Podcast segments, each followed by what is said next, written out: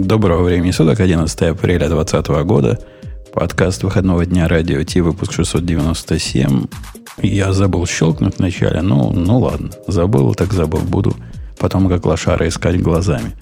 Сегодня не день космонавтики, случайно? Нет, но мы почти в космосе. Еще нет. Мы, мы к нему близки. И чтобы запустить нас совсем наверх, сейчас, дорогие не слуш, слушатели-то всегда так слышали, а вот вы, дорогие ведущие, наконец поймете, как на самом деле звучит ролик от DigitalOcean. Это шоу создано при поддержке Digital Ocean.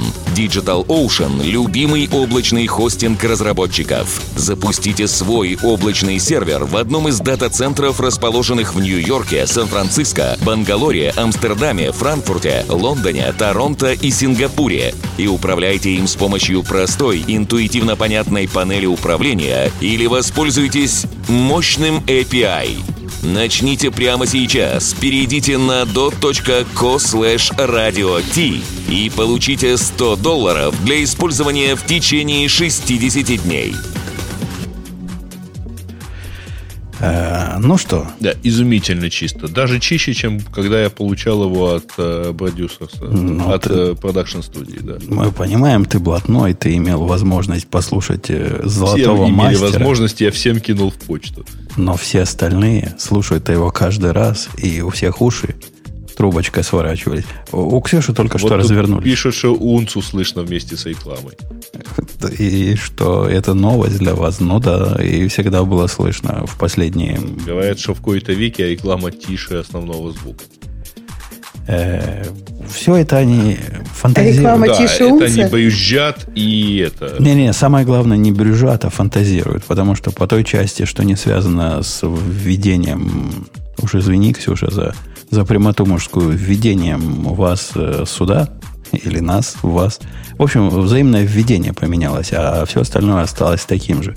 И таким же у нас остался гид, который, как я плавно, Бобок заметил, перешел. Плавно, просто как специалист. 15 лет гиду говорит. И пора наливать, радоваться. Хотя в 15 это только в России можно бухать. Слушай, ну, э, я не знаю, как ты, я перешел на гид одним из первых смысле, как только в, в LKML пошли разговоры, что Linux готовит новую э, систему контроля версий, мы это обозревали, я помню. Э, и вместе с тем, ну, мне, мне кажется, ты тоже был один из первых, кто пробовал. Правда, тебе потом в какой-то момент на время понравился Mercurial? По-моему, я Mercurial пробовал до гита. Они ведь одновременно вышли, и как-то я к тому моменту уже был упоротый меркурианец. Ты же долго не сдавался. Ой. Ты популярность, ванул популярность набрал он все-таки. Одновременно они набрали. А стартовал, кажется, гид немножко более так приятно. В смысле, более быстро и более эффективно. А это вообще вопрос открытый. Кто, кто из них как стартовал, но вот зато вопрос закрытый, кто как финишировал.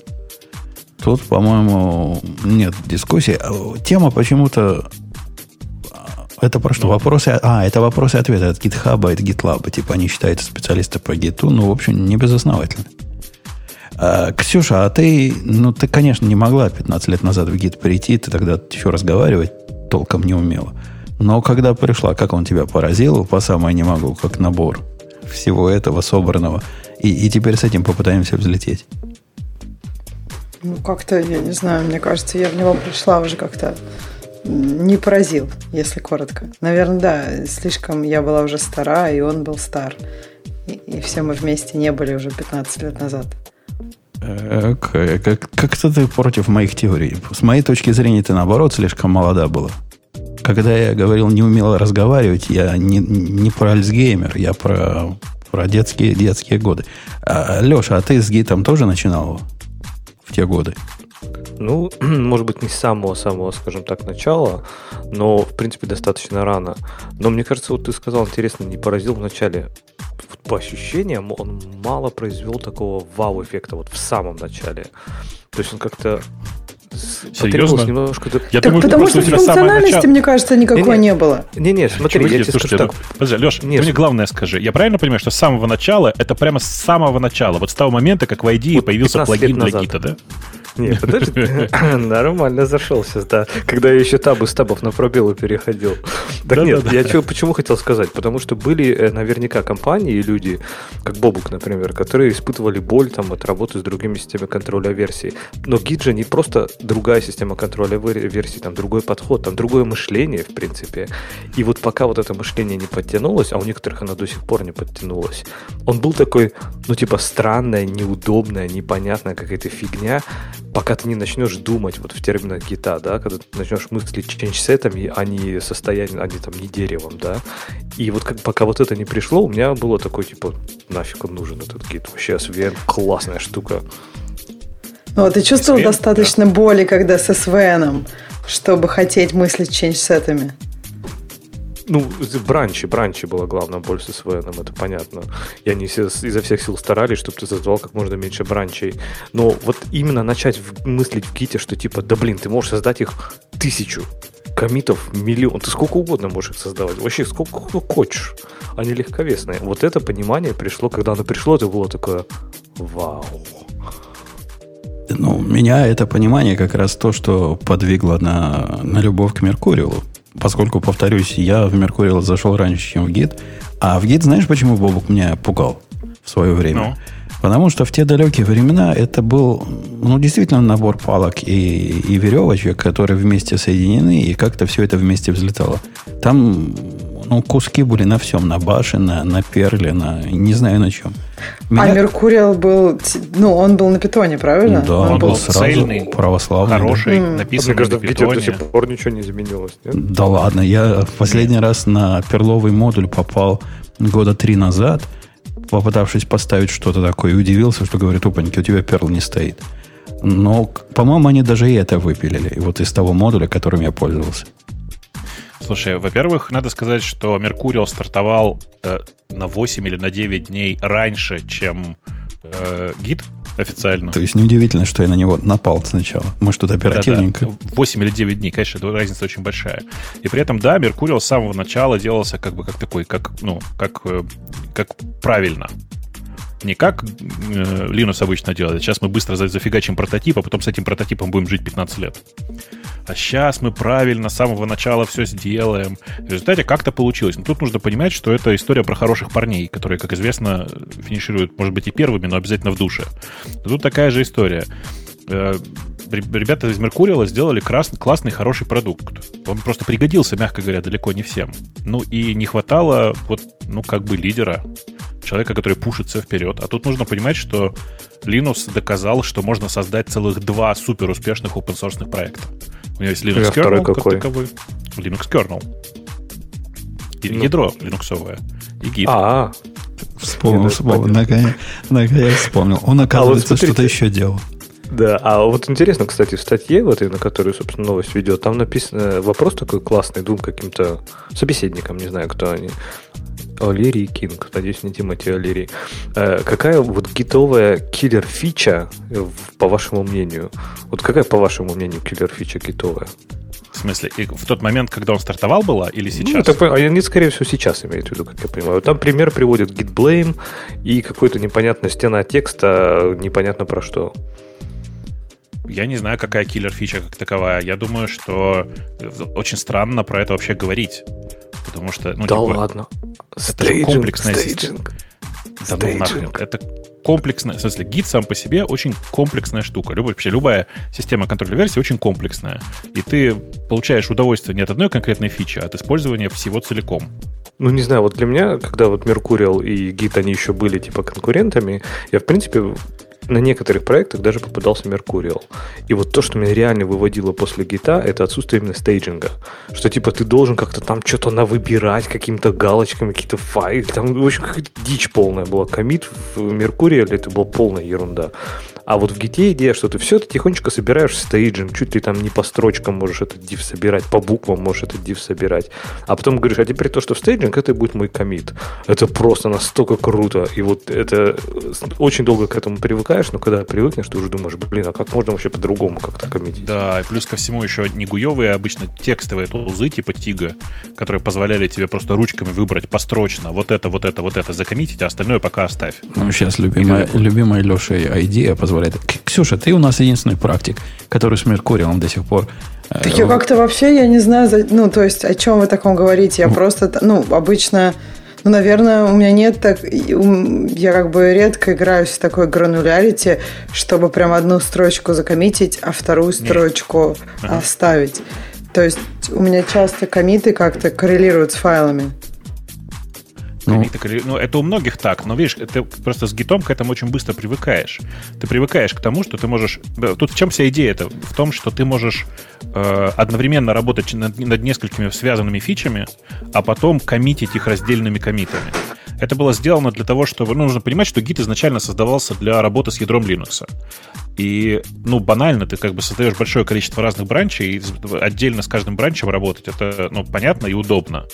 Но бывают же ситуации, в которых ты э, работаешь с каким-то там типа патч-сетом, в смысле с набором патчей. И вот создать этот набор патчей, его удобнее всего сейчас реально из гита до сих пор. То есть Mercurial тоже уже умеет всякие такие построчные комиты, но по-прежнему с гитом сильно комфортнее. А у меня, у меня вопрос концептуальный. Ну, я, я тоже, как вы все, я люблю, когда выбрать комит такой аккуратненький на несколько э, правильных строчек, те, именно те, которые нужны осмысленно в этом месте закоммитить. А в результате-то, когда вливаешь эту фичу в, ну, в основной, в мастер там, или какой у вас основной, ну, ты не будешь же вливать 150 э, комитов, которые у тебя там накопились а сделаешь им какой-нибудь сквош или какой-нибудь ребейс, то какой был смысл во всей этой гранулярности до того? Ну, так, а локально зачем? же ты коммитишь, как не в себя. Ты же до того, как ты сделаешь сквош, ты можешь накоммитить все, что хочешь. Ты можешь... Это у тебя типа чистый стейт. А потом, ну, сквош, пожалуйста. Ну, так какая разница, какой у меня был стейт в этом э, фиче бренче, который все равно исчезнет после сквоша? Так это сквош у тебя будет после, уже конечным или конечным результатом. Ты по пути-то что делаешь? Ты по пути раздельно работаешь с разными кусками, с разными фичами. А еще я, кстати, я не знаю, зачем вы сквош, сквош делаете.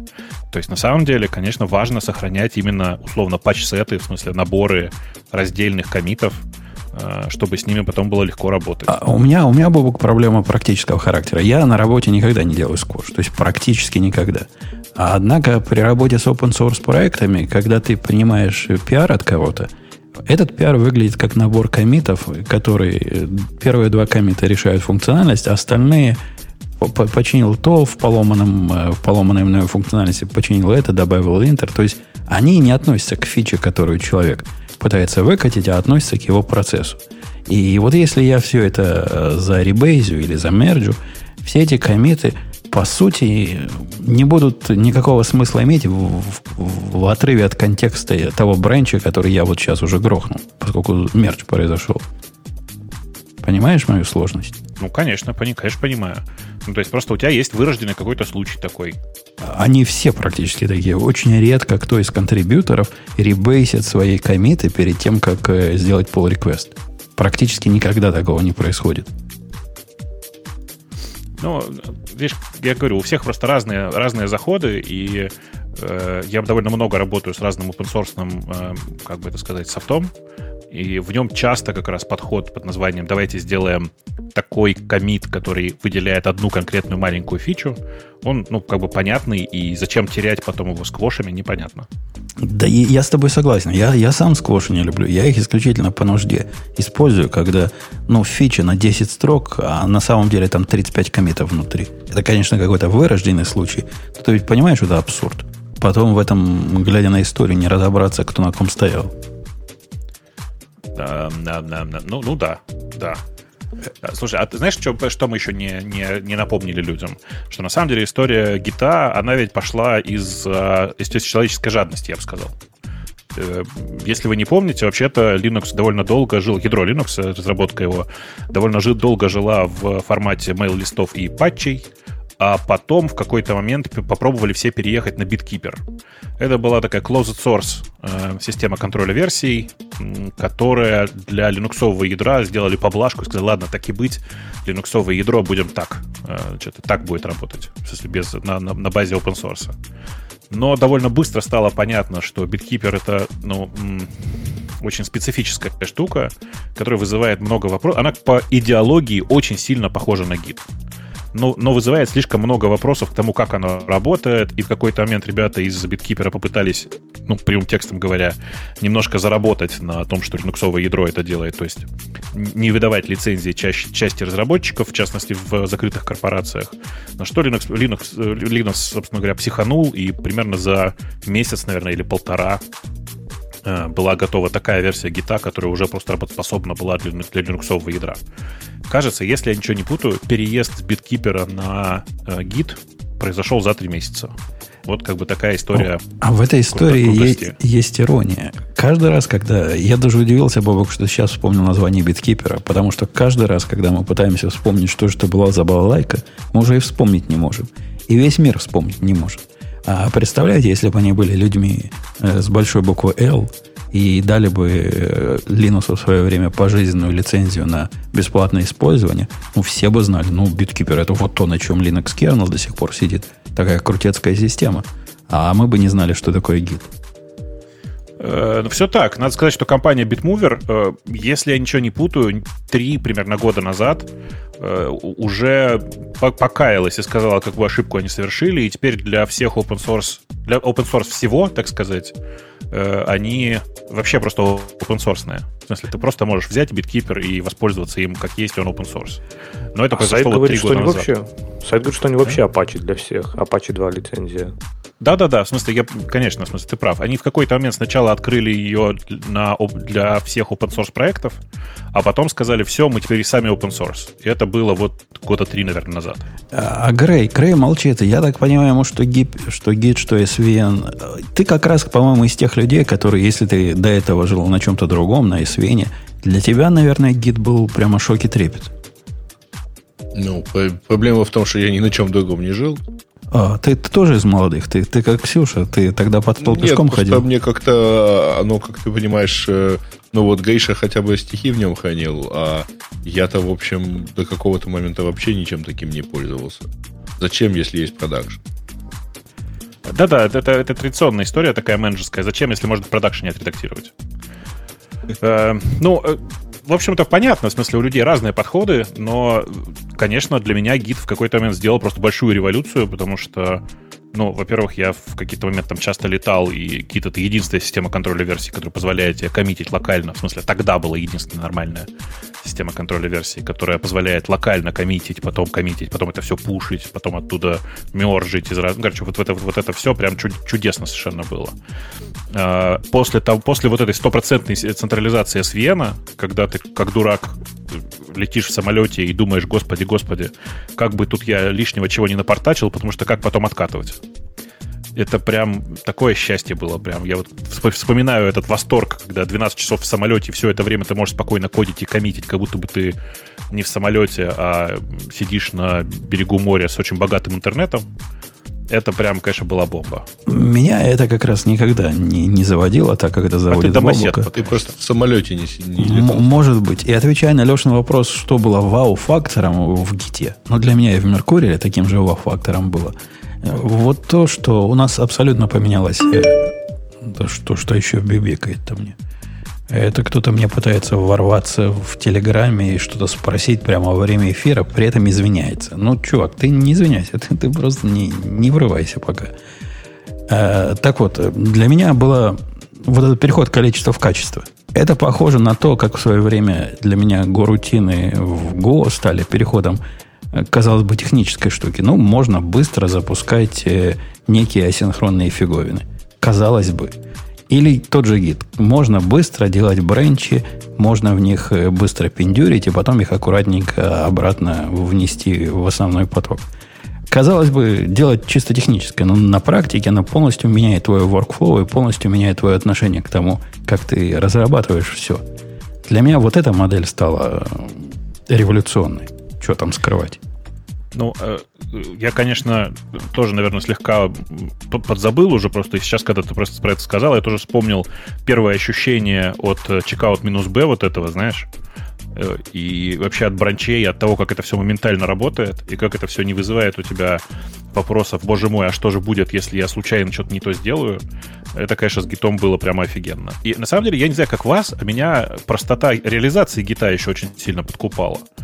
Потому что, ну да, там есть какое-то ядро, которое, в общем, позволяет худо-бедно шебуршить с э, там, структурой самого репозитория. Но все остальное делается внешними бинарниками, отдельными, вот, там 100% Unix Way же, отдельными самостоятельными бинарниками, которые, у которых есть просто соглашение по обмену данными. Красота же. Ну, несомненно. Несомненно, красота. И, я, кстати, наехал на того, кто блик, бибип сделал. На самом деле он пришел человек хороший, спросил. Спросил человек, куда деньги заносить. Если хочется подкасту помочь, и это правильный вопрос, потому что в свете э, возможного перехода на новые вещательные технологии нам может понадобиться и новая лицензия на эту штуку, если мы ее полюбим по результатам выпуска. И, скорее всего, мне понадобится новый прибор, чтобы вас красиво сделать со своей стороны. Из вас, из всех, Бобу говорит так, как будто у него компрессор в горле. Все остальные, конечно, не, не тянут.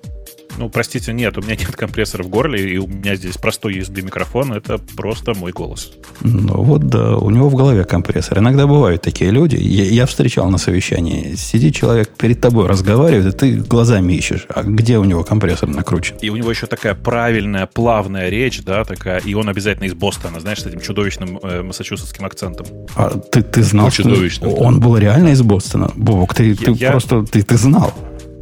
И, и он вот как бы сто процентов... Блин, это так нехорошо говорить, но вот помнишь, это мое любимое? He is so white.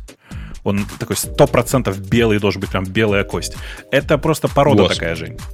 Э, я, я как раз с этим столкнулся именно в Бостоне. Я не знаю, откуда он, но в Бостоне я на совещании вот такого мужика видел и, и сидел удивлялся. Вот это, думаю, голос. Вот этот чувак готов для подкастинга. Я тебе скажу, Ирландцы. там просто...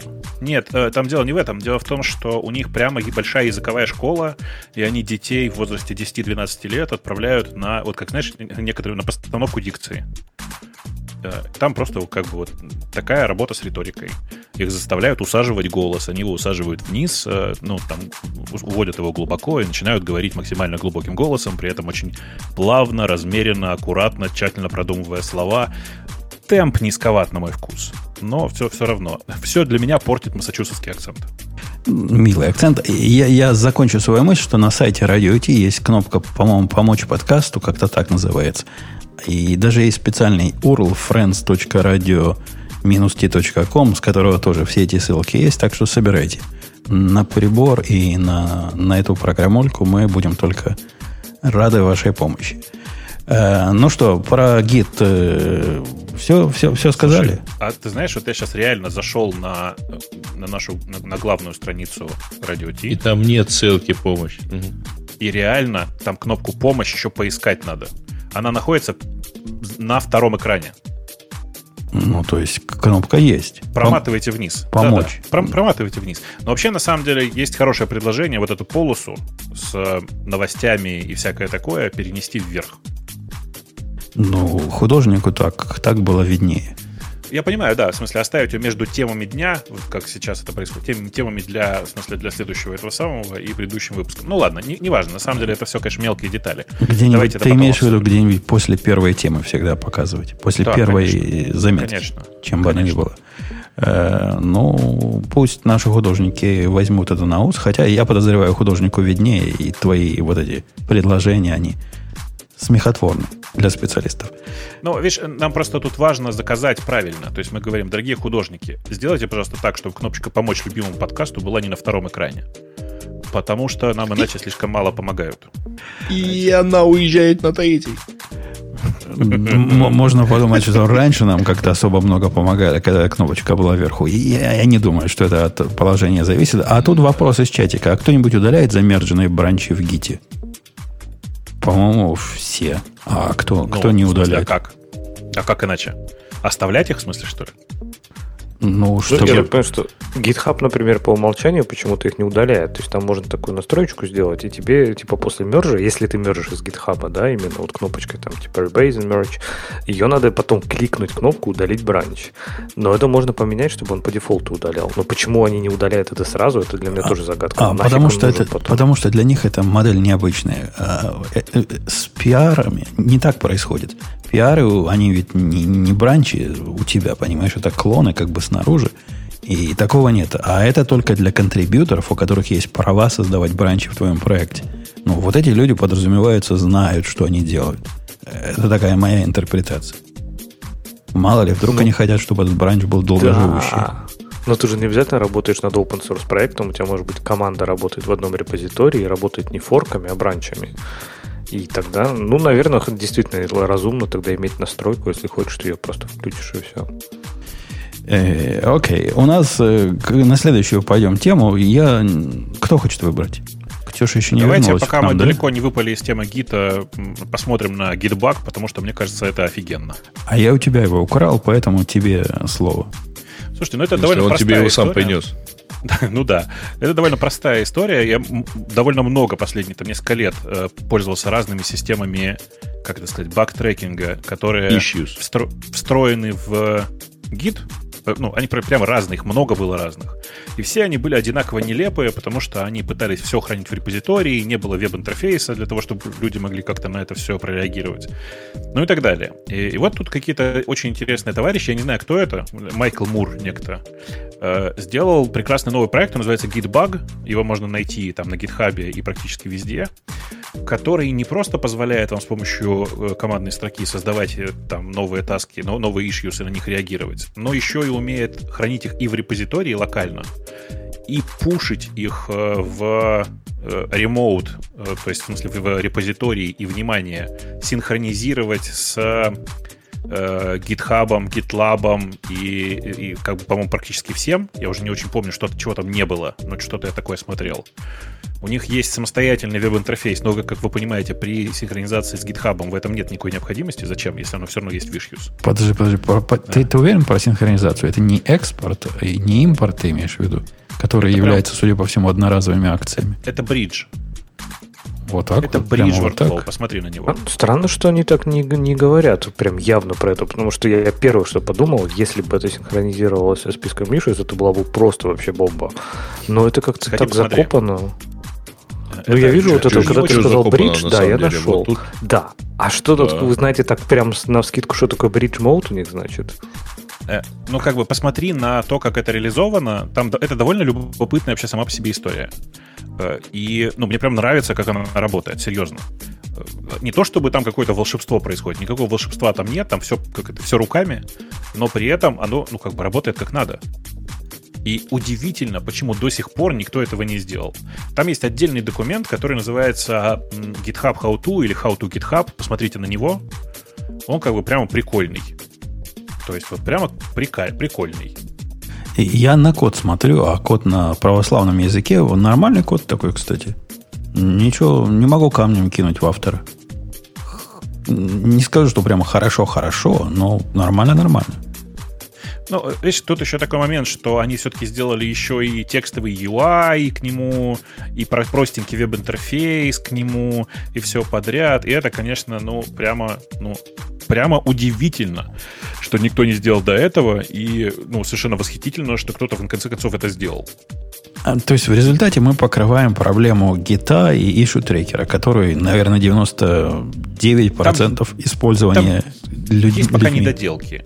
Есть пока недоделки. Например, в синхронизации вот в бриджовом этом режиме нельзя э, добавлять комментарии к issues, если я ничего не путаю. То есть там какое-то такое ограничение пока было. Но это типа все как обычно будет когда-нибудь доделано.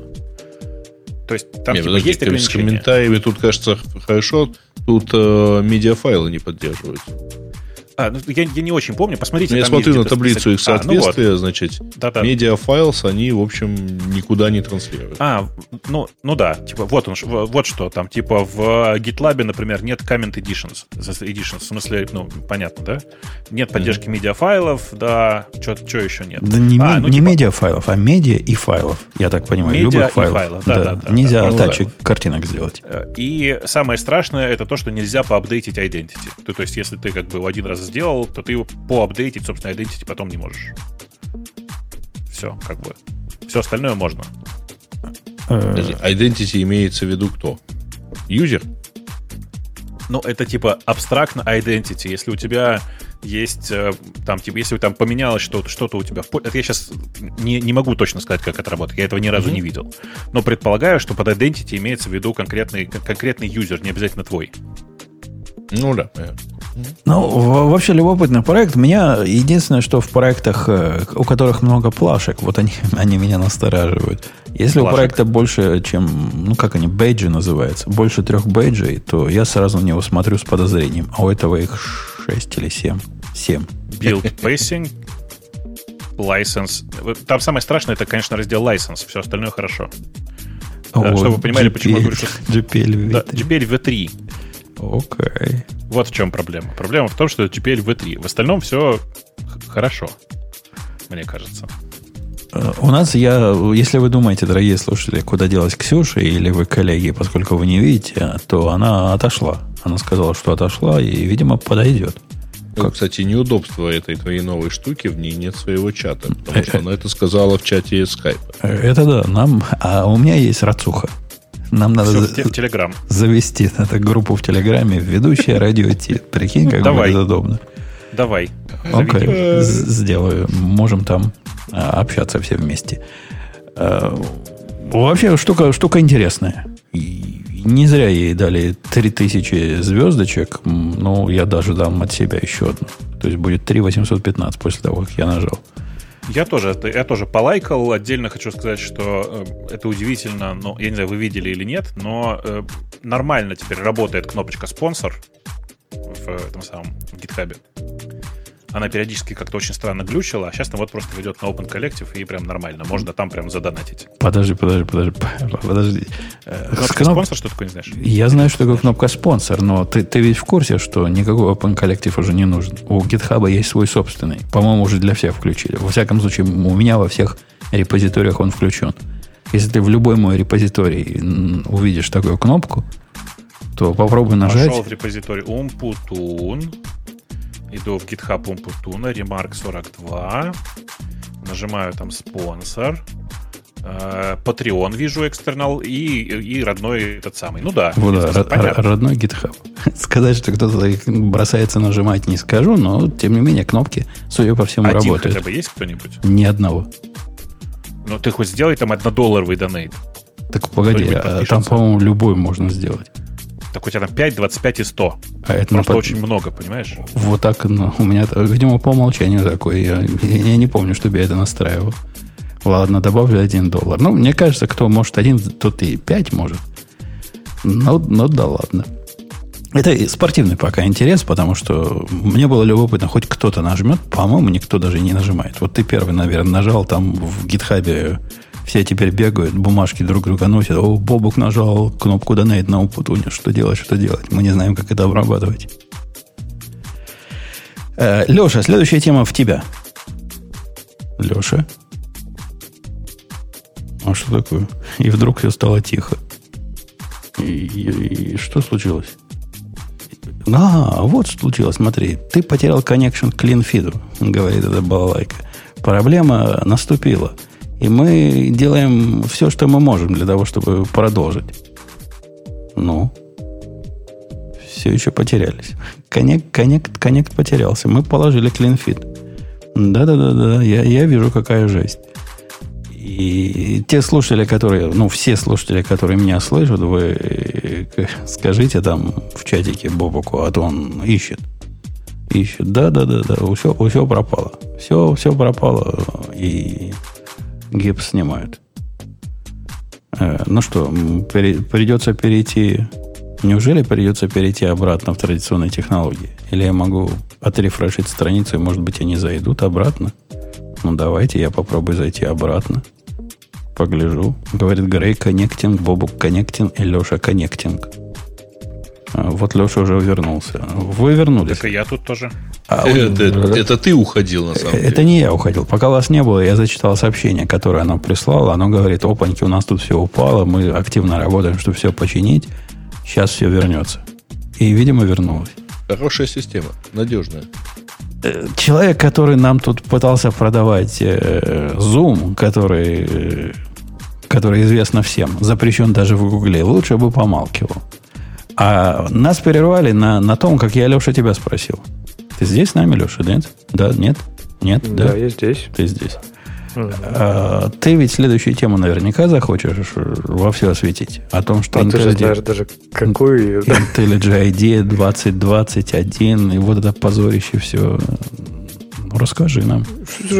Позорище. Причем сразу позорище. Во-первых, это ну, еще один такой стабильный, хороший, уверенный релиз IntelliJ, в котором они, в принципе, не знаю, для себя, конечно, не нашел каких-то глобальных этих фичей, но, я так понимаю, они работают в соответствии со своим планом э, увеличения перформанса и стабильности. И, например, в частности, первый, который... э, Странно, что он идет не первый, который она анонсирует, но, тем не менее, наверное, один из больших, которые все упоминают, это, по-моему, который мы уже обсуждали, Light Edit Mode. То есть, когда можно, например, открыть быстренько один файлик, и быстренько это для IntelliJ, это прям конкретно быстренько, и его поредактировать. А если захочется уже там полноценного всех рефакторингов и прочее, то переключиться уже в полноценный там проект э, Project Mode. То есть открыть полностью проект, и там уже получить все плюшки IntelliJ. Э, Я, я не понимаю хайпа вокруг этого Light Edit Mod. Я за него тоже топил, но я не ожидал, что он будет вот такой, как он получился. Он прям не быстренький. Что значит Я, быстренько? Он быстренько по сравнению с тем, как индексируется новый проект, это, конечно, быстренько. Но, но по сравнению с любым редактором, даже вес, даже атомом, это прям не быстренько совсем. Ну, я не знаю, я, честно, уже мы когда это обсуждали, я уже это говорил, я не очень понимаю вот этого стремления сделать из IntelliJ легковесный, быстрый, э, супер такой слик редактор. Их миллион. Их миллион, и нет смысла с ними конкурировать. То есть IntelliJ это такая пасконная, хардкорная, тяжелая IDE, которую ты запускаешь раз в неделю и больше никогда ее не выпускаешь. Как быстро она запускается? Ну, ну, да, будет чуть побыстрее, ну, ок, типа здорово. То есть вот именно, может быть, производительность работы, это было бы здорово. Но это я говорю, я, опять же, я лично не страдаю от этого как-то особо. Но помимо перформанса вот этого light, э, lightweight режима, они добавили еще кучу всяких плюшек. Во-первых, конечно же, как можем в радио Ти не поговорить про Java 14? Это, по-моему, уже пятый выпуск подряд мы говорим про Java 14. Нет, нет, как можно не поговорить? Мы уже пятый выпуск подряд не говорим про Java 14. Мне кажется, это, конечно, прекрасно, да. Э, Вот. Слушайте, а мне, очень, мне очень нравится, я тут просто, я, я вам рассказывал, да, что в смысле я, ну, почитал уже прекрасные обзоры, вот этот легкий режим редактирования, он классный и легкий, и открытие одного файла, оно в памяти отъедает всего 60 мегабайт памяти. Ну, как бы, это же прекрасно же, мне кажется. Подожди, Чтобы серьезно? открыть- Всего 60? Сер- Серьезно. Всего 60 мегабайт. А- а- Копейки. открытие двухкилобайтного файла. Конечно. А что, конечно. что вот ваши вот этот такие вот едкие нападки? А и VS Code сколько отъедает? Он, наверное, А- я, если он на электроне, то наверное, там полгигабайта отожрет. Знаешь, а с электроном очень прикольно. Он сразу отъедает все, что может, а потом нормально себя живет. Э, Я, кстати, зна- узнал, простите, что я сейчас, мы сейчас вернемся к теме IntelliJ IDEA, но пока я хочу вам сказать, что я узнал, что, по какой причине только что у нас падала трансляция. Это Сван просто подключался. А, поскольку мы на Apple, а Apple известно что, поэтому да. А ты, ты видел, да, что он пришел в чат только что? Нет, Я, не видел, я ж но на стуле подпрыгнул. Но я Зайди в догадываюсь. чат и прочитай его традиционное приветствие. Ну, я догадывался, Да. уже вижу, да. Слушай, да. ну для чистоты эксперимента нам, ты же понимаешь, нам нужен еще один человек. Нет, пока не надо. Не всех сразу. Э, Ну, ну, ну, он точно уже будет виноват. Возвращаясь к идее, к изменению в виде, я, Леша, знаешь, почему позорищем это назвал? Потому Между что, прочим, кстати, э, он был 2400. потому что чем дальше, тем больше релизы ID меня начинают так же раздражать, как очередные релизы GitLab. И несмотря на то, что Леша нас с тобой вдвоем объединили в одном чуваке, видимо, решили, что голос один и тот же в комментариях и сказали, в радио Ти есть чувак, который любит ID и любит GitLab, Да. И оказалось, что Карл Маркс, Фридрих Энгельс это два человека, а не четыре. Два мальчика, действительно. Так, так вот, несмотря на это, мне а, новые релизы ID напоминают релизы GitLab. Как можно было 2021 вышла версия. Я ее, признаюсь, не тестировал особо, потому что меня япы их мало интересуют, мне, мне дело надо делать. Но, тем не менее, поставив новую версию, я увидел, что в гошном варианте вот этой ID сломали модули в дребезги напополам. Ну, то есть, конкретно сломали. Есть два тикета про RC1 еще. На один из Есть тикетов, два тикета, простите. на один из тикетов он вычеркнут, сказано duplicate. На втором из тикетов без всяких э, объяснений сказано починен, и версия, в которой он починен, 2.20.1.1. То есть Какой они, сам откроешь? они выпустили версию, которая ломает модули в вполне конкретных и совсем не узких случаях. Это действительно надо было выпускать. Ну, действительно, надо было выпускать версию, которая ломает одну из фундаментальных вещей, э, которую они в этой версии типа улучшили. Они настолько Так улучшили, что она сломалась. слом- Так для маргиналов только сломали, видишь, там для нормальных пацанов, которые пишут на Java, только лучше все стало. Да, да, да. И идея стала лучше. А вот GoLand, который специально для маргинала выпущен, он, он все сломал. И, так теперь- же, они не почитали, не починили в релизе в итоге? Нет, не починили. В следующем релизе, видимо, починят. То есть в RC был баг, сказали починили в 1.1, а выпустили версию просто 1. Не 1.1.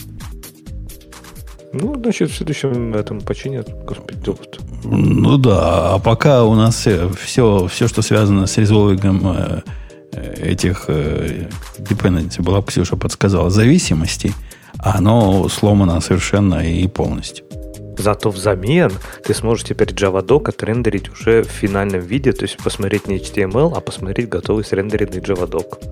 Вау, как, как, мы, без, э- как мы без этого А жили. это, кстати, мега круто. Пишу, так это мега круто. Когда ты там, Слушайте, не а знаю, я тут-. Я тут, знаете, что вдруг внезапно до меня дошло? Вы помните, в чем главная продающая фишка Go была в тот момент, когда э, ну, все только-только начали двигать этот язык? А тебя Это как-то тихо логично. стало слышно, Бобу. Прости, это я отодвинулся от микрофона случайно. Так вот, э, напомню, из-за чего вообще в свое время был весь сырбор вокруг Go. Все говорили, супер быстро компилируется. Вот не как обычно ты с C++ привык, да, написал там типа make, и сидишь полтора часа чай пьешь. А тут моментально, раз, и все хорошо. И ты думаешь, о, класс, поставлю-ка ID, чтобы что-то отъедало еще мою CPU и память, вообще, чтобы время высвободилось в конце концов у э, компьютера. Видимо, в этом логика была, да, Golang делать? Так видишь, Бобук, на, разработ... на компьютерах разработчиков идея это просто как macOS. Она запускается, когда ты запускаешь компьютер, и все. То есть ты не воспринимаешь ее как отдельную часть. Это как у тебя, вот знаешь, этот, эм, как он называет, Emacs. То есть он, он же у тебя, ты же его никогда не Ты перезапускаешь, знаешь, правильно? ты же помнишь, почему Emacs называется Emacs? Потому Нет. что он 8 megs and constantly swapping. Так вот, 8, понимаешь? Не 8 gigs, не всю память, которая может дотянуться, а 8 мегабайт. А что тебе жалко ему бы было, что ли? Вот если бы он не 8 Памяти? мегабайт, а 8 гигабайт бы у тебя попросил, ты бы ему не дал? Emacs 8 гигабайт? Я его убил нахрен, ты что? Это, ну, я даже не знаю, как, как вообще про- прореагировать на... Нет, в смысле, у меня действительно большая претензия. Я искренне считаю, что если программисты не научатся писать, писать программы так, чтобы они в памяти хоть как-то компактно размещались, мы все потихонечку умрем, потому что количество памяти, конечно, визуально кажется, что быстро растет, но там где-то есть предел эффективности. Э, Мне тоже кажется. Мне, мне кажется, вот эта гонка за, за модой, а какая у нас сейчас мода? Фигак-фигаки в продакшн, она к хорошему не приведет. Цивилизация наша под этим по- погибнет. Развалится просто и погибнет. Из-за того, что память, промышленность не сможет выпустить достаточно памяти для прожорливости современных программ. Но хотя, Бобук, надо признать, вот эти наши с тобой э, причитания, это, это старперские вещи. Молодежь, молодежь нас не поймет. Закидаем все памятью. Плашек памяти поставить. Альтернатива, ты вот если, окей, Emacs, ладно, возьмем 8 мегабайт и классно. А, например, этот какой-нибудь э, VS Code, да, да, он может быть меньше, чем IntelliJ, но он тоже такой Так- прям вот жадный те, до же- те памяти, же хист- хипстеры писали для тех же хипстеров. Понятно, он будет жадный для памяти. Конечно. А есть, например, продукт, который писали не хипстеры для хипстеров, а инженеры для инженеров. Sublime. И где этот Sublime теперь? Ну, э, вопрос-то, вопрос-то не в том, что э, из-за выбранной технологии Sublime невозможно дальше нормально поддерживать. А вопрос в том, что они, у них концепция, по-моему, такая. Они чего-то выпустят, а потом им надоедает. Ну, посмотри на Sublime Merge, который я хвалил тут и всячески э, поощрял. И с ним то же самое, похоже, случается, что и с Sublime. Они на него забили болт. И на Sublime они забили а что болт. вам не нравится-то в Саблайме? Ну, работает и работает. Ну, как работает и работает? Ну, если баги там не чинятся годами. Ну, И- как текстовый редактор он работает. Слушайте, это, это проблема всех текстовых редакторов. Напомню, такая же беда была с TextMate. Они его доделали до какого-то состояния, что он начал продаваться, и дальше почивали на лаврах, собирая деньги с тех, кто продает. И все. Мне даже не кажется это бизнес-решение. Мне кажется, просто чувакам, которые пишут Sublime продукты, надоедает. Быстро надоедает то, чем они занимаются. Я их могу понять. UI писать это вам, конечно, не для слабонервных. Ну, э, я, кстати, должен тут зачитать э, один из комментариев к прошлому нашему выпуску. Э, прямо, я когда его увидел, я прямо заржал. Давайте я его прочитаю прямо как есть один из ведущих очень восхищается идеей и GitLab. Интересно, что оба продукта исходят из политики максимальное количество фич даже в ущерб здравому смыслу. GitLab и вовсе выпускает фичи ровно 22 числа каждого месяца и считает это своей фичей. Теперь можно на примере этого ведущего понять, кто целевая аудитория такого подхода. Так вот, мы не будем называть, кто этот ведущий, но совершенно очевидно, что ну, как бы комментатор в каком-то смысле прав. То есть, как бы он, правда, объединил двух виртуальных ведущих в одном... Нет, двух реальных ведущих в одном виртуальном, но, безусловно, у GitLab и ID действительно очень много общего в подходе. Ну, Java, например, тоже выпускают регулярные релизы теперь. Не каждый месяц, но там для Java каждые 6 месяцев, ну, это тоже дофига. А что в этом плохого, я не понимаю. В ну, том, да, чтобы закидывать выпускать... фичами? Да нет, не закидывают фичами, чтобы выпускать регулярно. Я не скажу, что вот, например, вот говорю, последний 2020.1 релиз IntelliJ, там не так много фич. Там их, ну, прям небольшие улучшения здесь, там. То есть они прям, ну, совсем-совсем минорные. Ну, прям совсем маленькие. Из разряда типа JDK теперь там можно скачать прямо из окна выбора JDK. Ну, блин, классно. Ну, наверное, удобно. То есть они маленькие такие, маленькие полировочки какой-то функциональности. Нет, нет, а там есть крутые фичи, которые удивительно, что раньше не было. Может, ты упустил, Леша, но теперь твои run configuration и debug configuration, э, во всяком случае, в GoLand так, по-моему, и в ID так, можно сохранить как часть проекта. А, это да, да, это круто, это я согласен. Но они все равно, согласись, это не фундаментально. Не то, что там, знаешь, новый способ запускать проекты. Нет, просто теперь типа run configuration можно сохранить и закоммитить. Ну, я не считаю все равно какими-то глобальными переделками, заваливанием, закидыванием фичами, да. Это просто улучшение. А вот основная работа под капотом, как я понимаю, прошла. Ну, по поводу основной работы под капотом, я бы тоже с тобой поспорил так долго, как индексируют проекты сейчас 2020, у меня не индексировали проекты никто так долго для Go. То есть вот такого я не видел никогда. То, что оно может делать 5 минут, ну, это уже как-то известный факт, но, но когда оно делает то, что раньше делало 5 минут, 10 минут – это, это какой-то абсурд. Это потому, что лучше день потерять, потом за 5 минут долететь, понимаешь? Потом ты одной кнопкой нажимаешь, и она тебя рефакторит сама весь код, так фигак только, как бы превращает код в чистый и шелковистый. То есть делает то, что GoFMT делает примерно за четверть секунды. Не-не, без дураков, Леша. Я, я подумал поначалу, что она зависла.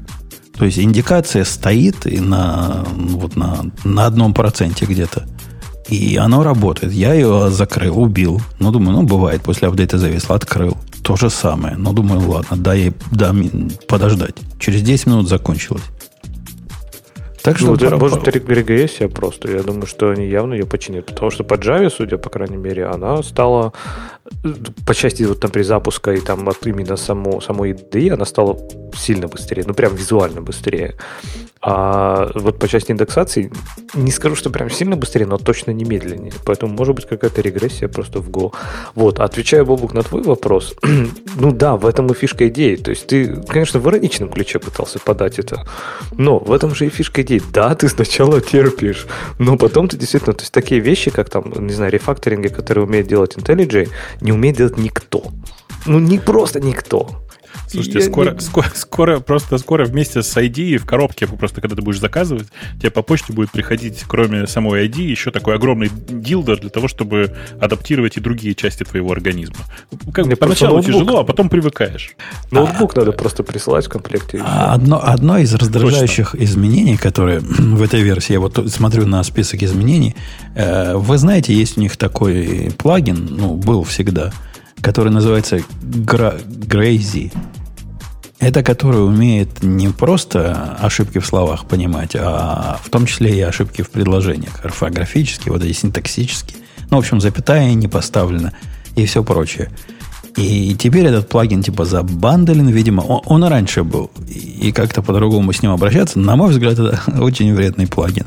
Он заставляет писать на правильном английском языке сообщения и комментарии. Ладно, комментарии. Но кто пишет на правильном языке сообщения, которые программа выдает? Ну, кто пишет э, the file, the file not found? Пишет file not found, правильно?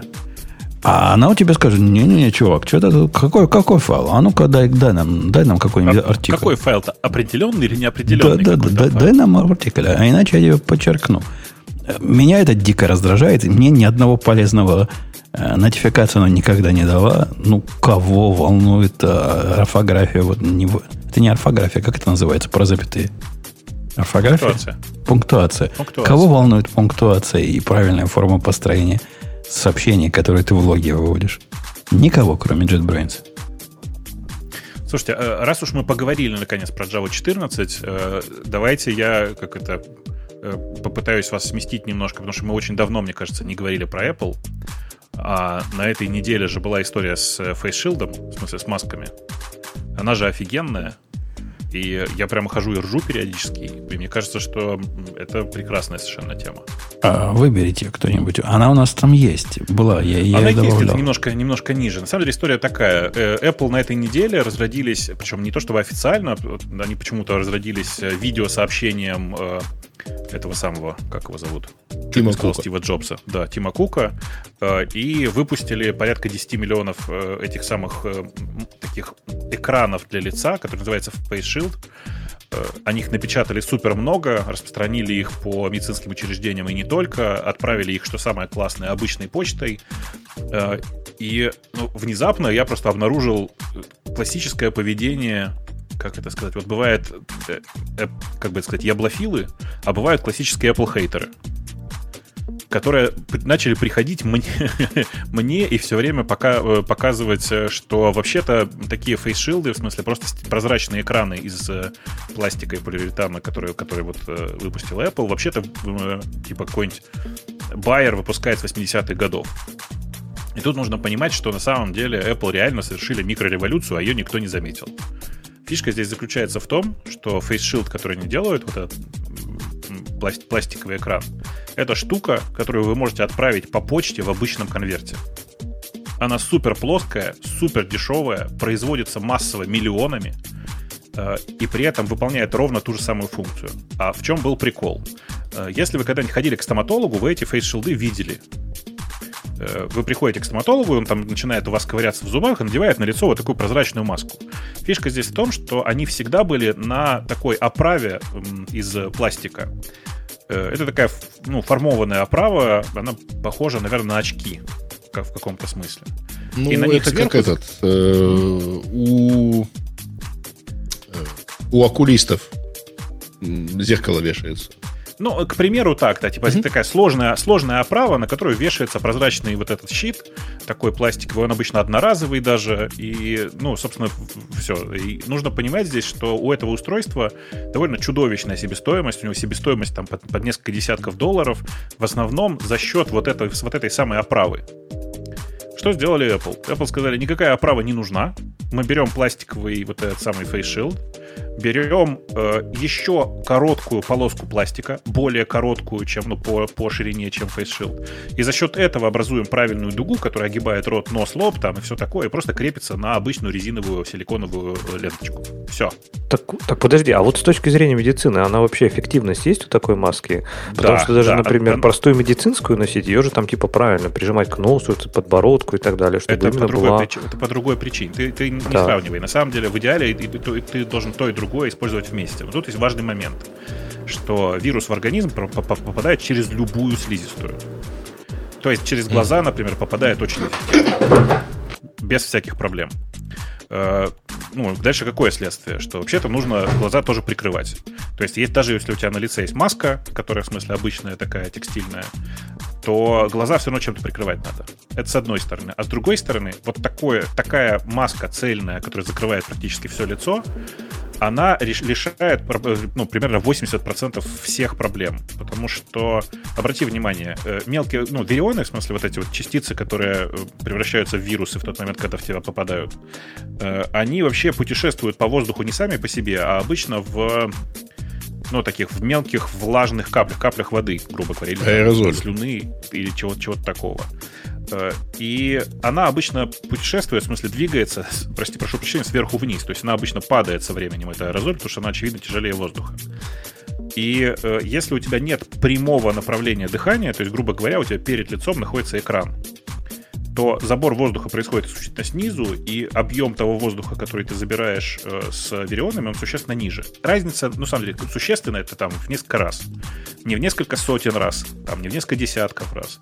Но это довольно эффективная конструкция сама по себе. И то же самое с твоим дыханием. Ты тоже не дышишь напрямую, у тебя отвод дыхания ровно вниз. То есть то, то дыхание, тот выдох, который ты делаешь, он остается у тебя в основном на одежде или уходит вниз в направлении пола. То есть Apple это, сделали реально тогда крутую штуку, правильно? То есть это не просто Но там это не они ее изобрели. Это изобрели ну, давно. понятно. Apple сделали гениальную штуку вот в чем. Они придумали, как максимально упростить конструкцию, чтобы печатать эти маски миллионами, и они реально их миллионами печатают. Они в тот момент, когда запустились, отрапортовали, что, ребят, мы напечатали миллион, и собираемся напечатать еще 19, как минимум. Э, и при этом они плоские. То есть ты 100 штук упаковываешь в маленькую бандерольку и отправляешь куда надо. Тонкие, тонкие листы пластика, которые легко разделяются, и все, ты как бы дальше делай, что хочешь. Никаких хрупких деталей, можно там отправлять просто в обычной почтой. То есть реально это во многом, во многом отношении гениальная совершенно штука. То есть они просто красавцы. Все правильно сделали. Так, а это для медицинских работников или это для а обычных ну, людей? Ну, ну, а как ты разделишь? Нет, Вообще, ну подожди, ну, есть, например, там сейчас... N95, правильно, которые прям защищают от большого количества. Я так понимаю, что для этой штуки, если это для медицинских работников, то понадобится какой-то еще там ну, респиратор. Нет? Ну, ну Нет, видишь, в любом случае тебе понадобится маска или респиратор. Да, да, ты просто отходила, а я как раз рассказывал, что нужно понимать, что э, даже если ты закрыл рот, у тебя глаза все равно открыты, глаза это точно такая же. Не-не, я, это я слышала, и это я знаю. Вот. Это, э, это да. понятно, Бобок. То есть, как бы я, э, я согласна, врачей, что для врачей крутость в том, что оно закрывает все лицо. Вообще никаких возражений. У меня просто вопрос, что мы для обычных людей, окей, мы хотим снизить, для обычных людей это, наверное, будет круче, чем такая простая текстильная маска. Наверное, это будет лучше. А, Нет, наоборот. Она Для тоже, ну она тоже же не не стопроцентно. Если это не маска с каким-то фильтром, это ну очень так. Я бы сказал, что, что я бы сказал, дает. что я бы сказал, что никаких тестов по этому поводу сейчас сделать, разумеется, никто не успел. Но чисто интуитивно, я думаю, что эффективность обычной маски и эффективность фейс-шилда будет примерно одинаковая приблизительно одинаковая. Я не, не готов сейчас вот прям э, там ну, сказать, что прям все это железно, но у меня еще вот интуитивное ощущение такое. Э, при этом, что мне страшно нравится, что Apple прямым текстом, и это очень редко происходит с Apple продуктами, обратите внимание, написали, что вообще-то вы можете переиспользовать этот Face Shield, там не, не написано никакое, никакое ограничение, правда, они сделали очень странную историю, э, они написали, что вы можете использовать Э, ну, в смысле, вы для чистки фейс-шилда можете использовать следующие химикаты. 70% этанол, 70% э, изопропиловый спирт, 6%, э, как это сказать, ну, блич, короче. И, ну, Отбеливатель. Ну, я, да, в смысле, правиль, правильное слово отбеливатель, спасибо, да. Тут вот просто нужно вот про что знать, что, пожалуйста, вы эти химикаты, если используете, вы используете их по отдельности, смешивать их не надо. А то я тут уже Нет, ну, слышал, ну, слушай, что они э, утверждают, что оно просто совместимо со следующими вещами. Да, Это, да, ну, да, да. Следующими просто, химикатами. Видишь, некоторые читают плохо, поэтому думают, ага, вот есть четыре химиката, которые надо смешать и по-быстрому, значит, А, то есть сначала мы делаем раствор с 70% этанолом, потом добавляем Нет, 70% его. алкоголя ты покупаешь его. 770, это, ну, типа, этанол. Не-не-не, я имею в виду, если ты предполагаешь, да. что это смесь, то тут же сразу включается, значит, в ней 70% это этанол, еще 70% Но... алкоголь. Ну да, ну что-нибудь, что-нибудь такое. перекиси да. водорода, да. Что-нибудь такое, да. Ну, в общем, короче, вы просто имеете в виду, что смешивать не надо, там вообще реакции начинаются в некоторых, при некоторых смесях. Э, и, и, и все такое. Но я считаю, что это вот как раз история про то, почему Apple во многих отношениях великая компания. Потому что, да, они, типа, при, применили свою Apple магию в том смысле, что сделали максимально дешево и так, чтобы по-быстрому произвести максимальный эффект. Мне кажется, а. что это прям крутая история. Кстати, Слушайте, а у нас так... есть да. вторая тема про Э, Apple и вирус. Э, подожди, подожди, пока, пока про, про Apple и вирус я вам сообщение по ведению дам. Я создал на группу для ведущих радио IT э, в Телеграме и прошу всех ведущих радио IT, кроме Бобука, пингнуть меня, чтобы я ваши правильные ники добавил, поскольку найти вас не могу. Ксюш, ты знаешь, там таких, как ты, Э, Можно пятеро. тебе хинт дать, такой маленький Нет, совет? нет. Зайди в чат Радио Ти и посмотри список админов. Э, Это слишком сложно. У меня, у меня есть такой умпутон там. Вы пингните меня каждый. Я буду знать, кто вы, кто вы А. такой. Это Умпутун Ю, который, да? Там тоже Умпутунов, думаешь, если только один, то ты ошибаешься. Я, я один умпутон. Просто умпутон. Я, я настоящий. Истинный умпутон. Если что, я один, Бобук тоже истинный. Поэтому я его нашел сразу. А Ксюша, таких как ты, там десяток на, на, на пучок. В общем, страшное дело. Подожди, в чате радио Ти у нас девушек вообще нету. Я не понимаю, их там десяток Это, меня. это тебе кажется, что нету. А попробуй В поискать. Телеграме нет возможности отфильтровать только девушек. Он за равенство. Во, правильно. Что за сексизм? Нет, ну вот я сейчас попробую себя найти. Значит, вот чат радио Ти. Я начинаю писать Ксения. Ну, вообще, тут одна и та не та. Вот, вот. А я о чем?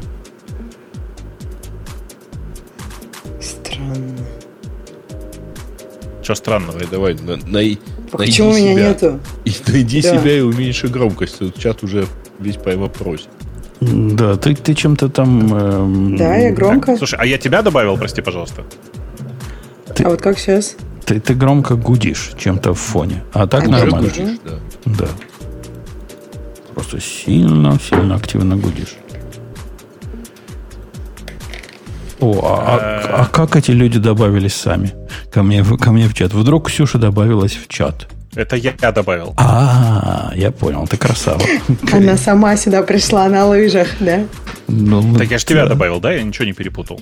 Ну, какой-то ты Ксюша добавил, несомненно. Да. А, а я Грея добавил. Все- Да, я не да, знаю, Боба, окей. как ты меня нашел, потому что я себя найти не могла. Может быть, потому что это я себя? Ну ладно. Потому что Не, я не, как- всё верно. Нет, ты у меня просто лежишь в отдельной папочке для девочек. Конечно же, я завел у себя в Телеграме папочки, О, и там у меня есть категория лежит. 18+, Боже да, и там в ней лежишь ты, да. мгм. Лежи. Э, окей, ну, в общем, я всех добавил, Леша, я про тебя не забыл. Если ты думаешь, что ты не считаешься, так ты не прав. Вот я и тебя добавил тоже. Ты уже в списочке. Короче, короче, пока ты там все добавлял, я хочу сказать, что, конечно, это ну, удивительная история про то, как э, корпорация зла, а в общем Apple в последнее время не вызывает много положительных эмоций. Да ладно. Сделала, сделала в старом стиле что-то довольно крутое, мне кажется.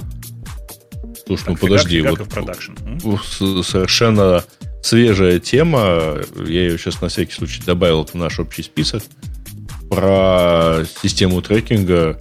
Я так понимаю, что в общем Apple сильно прогнула Google э, в плане некоторых продуктовых деталей этой системы. А, А, в- а это не, не, ну, не Apple. Ну да.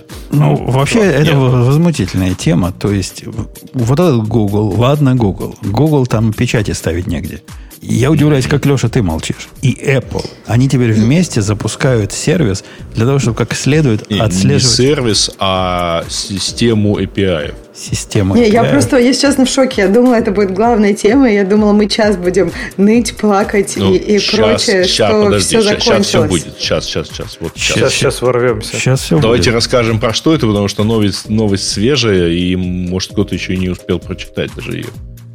Расскажи. Ну, ты добавил, ты расскажи. А, ты на других понятно. кидаешь. То есть даже вы не успели прочитать. Ну, Не, я могу самом деле, рассказать вчера- технические детали, если ты хочешь. Давай, Ну, давай. ну, давай, расскажи Нет, тогда. сначала, ты. подождите, сначала нужно про саму систему рассказать. Не, ну, система выглядит так. Это система API, то есть стандартов, white paper'ов и так далее, которая описывает э, принцип работы э,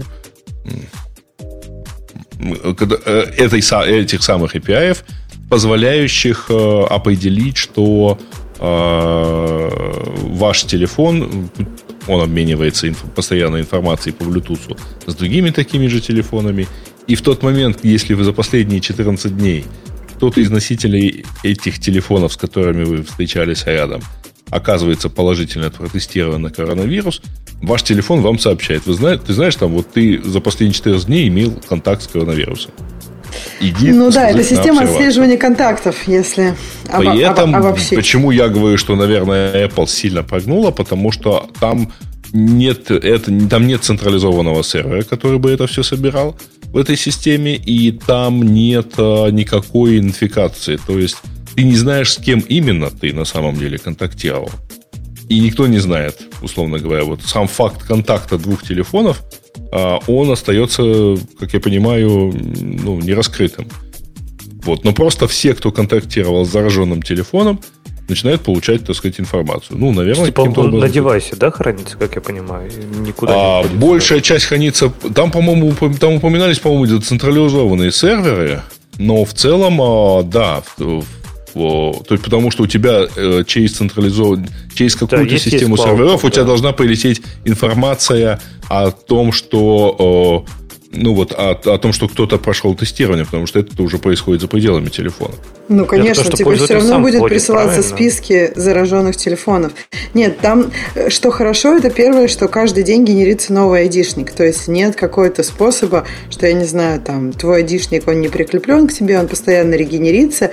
Дальше, да, два телефона встретились, они обменялись айдишниками. То есть тоже вроде как все ок.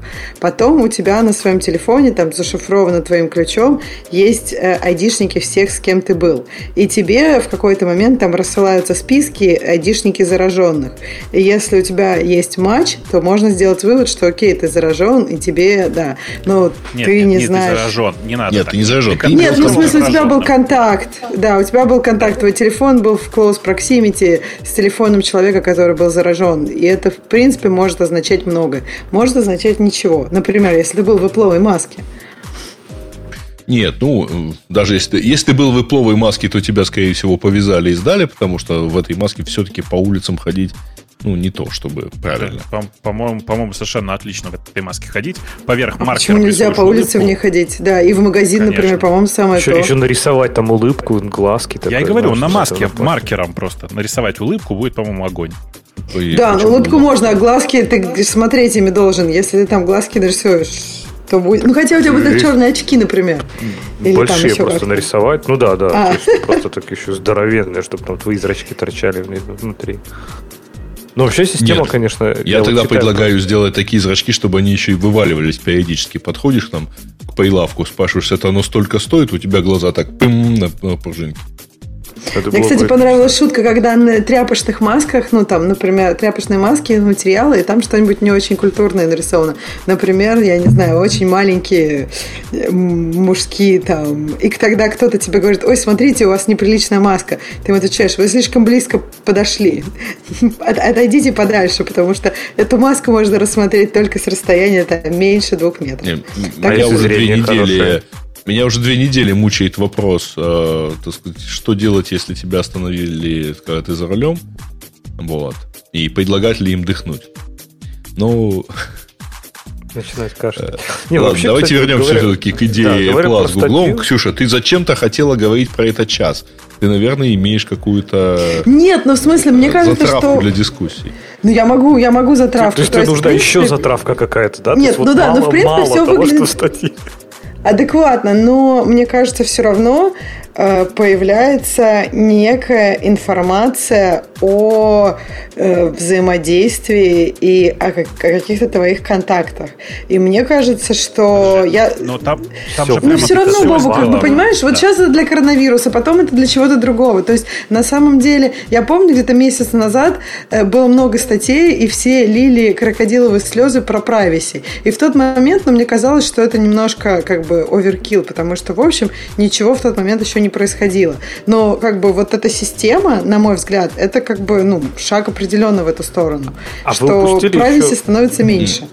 А выпустили Не, еще подожди, момент а privacy стало еще меньше в тот момент, когда начали разрабатывать другие технологии. Вот, Гриш, помнишь, ты давал ссылку на сингапурское приложение, ага. которое собираются выложить в open source даже. Фишка в том, что, что это не приложение. Вы упускаете очень важный момент. Это не приложение. Это пока приложение. Они хотят это интегрировать в платформу, причем вот прям вот сейчас, вот скоро. Слушайте, И понятно, ну, да. что Android... Вот, нет, не в одну платформу в, этом, в данном да. случае.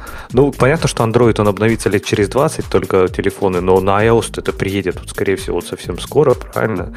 И, и, и вот это, оно, мне кажется, совершенно все меняет меняет. То есть это абсолютно а, а все что, меняет. А что это все меняет? Смотри, значит, это не мой э, выбор больше. Подожди, подожди. Я не ставлю это забывай, приложение. Не забывай, что Apple на самом деле и так разрабатывала уже такую систему. Как они, как они назывались у них э, эти брелочки, которые они собирались выпускать в ближайшее время? Клипс. Да, да. Это такие маленькие брелочки, которые тоже, тоже блютусные на Bluetooth LE, э, которые, собственно говоря, и так отслеживались, и для того, чтобы они отслеживались, понятно, нужно было э, делать систему, которая Ну, постоянно... и даже, и даже Find My Phone Bluetooth. работает, по-моему, Это, это, со- же. это совсем не так, Бобук. Ты, в общем, поразительно передергиваешь. Прекрати В смысле, что не передергивать. Подожди, что не так? Это не так с точки зрения всего. Ты ложную равенство ставишь между продуктом, который куплен заказчиком и используется заказчиком осознанно, и при этом Нет, он, он нет, подожди, готов сейчас, принять на себя стой. риски по privacy, и продукт, который используется странным образом только потому, что у тебя есть телефон. Ты И- про клипс не понимаешь, как он работает, Жень. Давай, вот смотри. Что такое клипс? Это маленький блютусный э, трекер, такой блютусная штука, которая фонит блютуса, больше она ничего не делает. Ты положил его, к чема- прицепил его к чемодану. В какой-то момент тебе нужно э, понять, где находится твой чемодан. Ты нажимаешь на кнопочку, и, внимание, со всех телефонов Apple не где-то вокруг тебя, а со всех телефонов Apple постоянно собирается информация о клипсах вокруг тебя. Понимаешь? Конечно, только клипсу ты сам прикрепил. Клипсу сам прикрепил, ты Нет, принял подожди, решение. это Ты ты прикрепил, клип прикрепил клипсу. А мой iPhone не, не подписывался. Информацию о твоем клипсе да, передают все айфоны. Подождите, ну опять, опять ты, Бобок, это передергиваешь. Ну да, и все айфоны передают информацию о том, где они находятся, для того, чтобы э, с точки зрения вот этих станций, с которыми они связываются, им надо, станциям надо знать, где твой телефон. И что из этого? Э, Это, это не про техническую реализацию, это про имплементацию. И имплементация здесь в нашем случае такая, которая Э, мне Прости, видится... чем реализация отличается от имплементации? Имплементация решения отслеживания контактов по пол- э, посредством отслеживания движения твоего айфона Слушайте, и обработки это- этих данных мне выглядит абсолютно возмутительной во все нормальное время. Ладно, в военное время мы можем про это как-то приподзакрыть глаза, хотя я бы тоже не стал приподзакрывать глаза на это.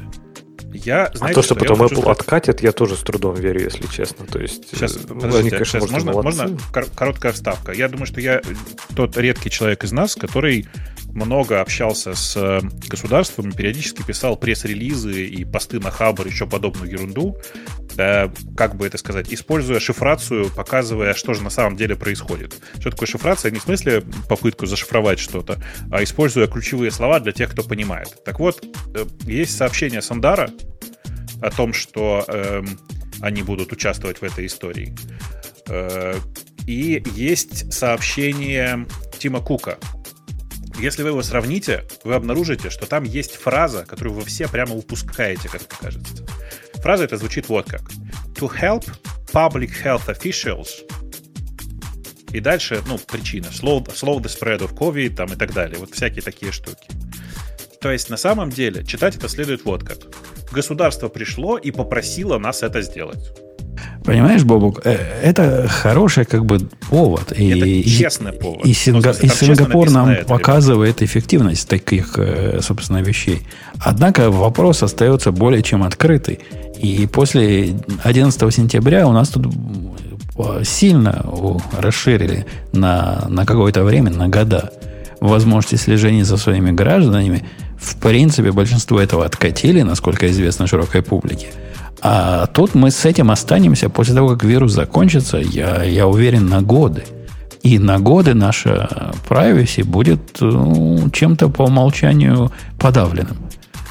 Я, я вы- это как раз один из тех случаев, когда лекарство может оказаться хуже болезни.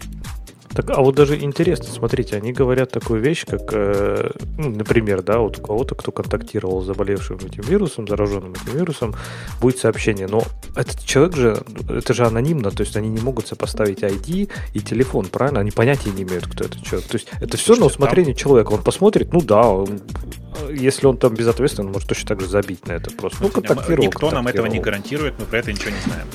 Кстати, да, вот интересно, они же вроде как говорят, что эта система должна помочь спланировать количество, там, не знаю, коек, там, аппаратов искусственного дыхания и так дальше, и так далее, которое должно быть где-то.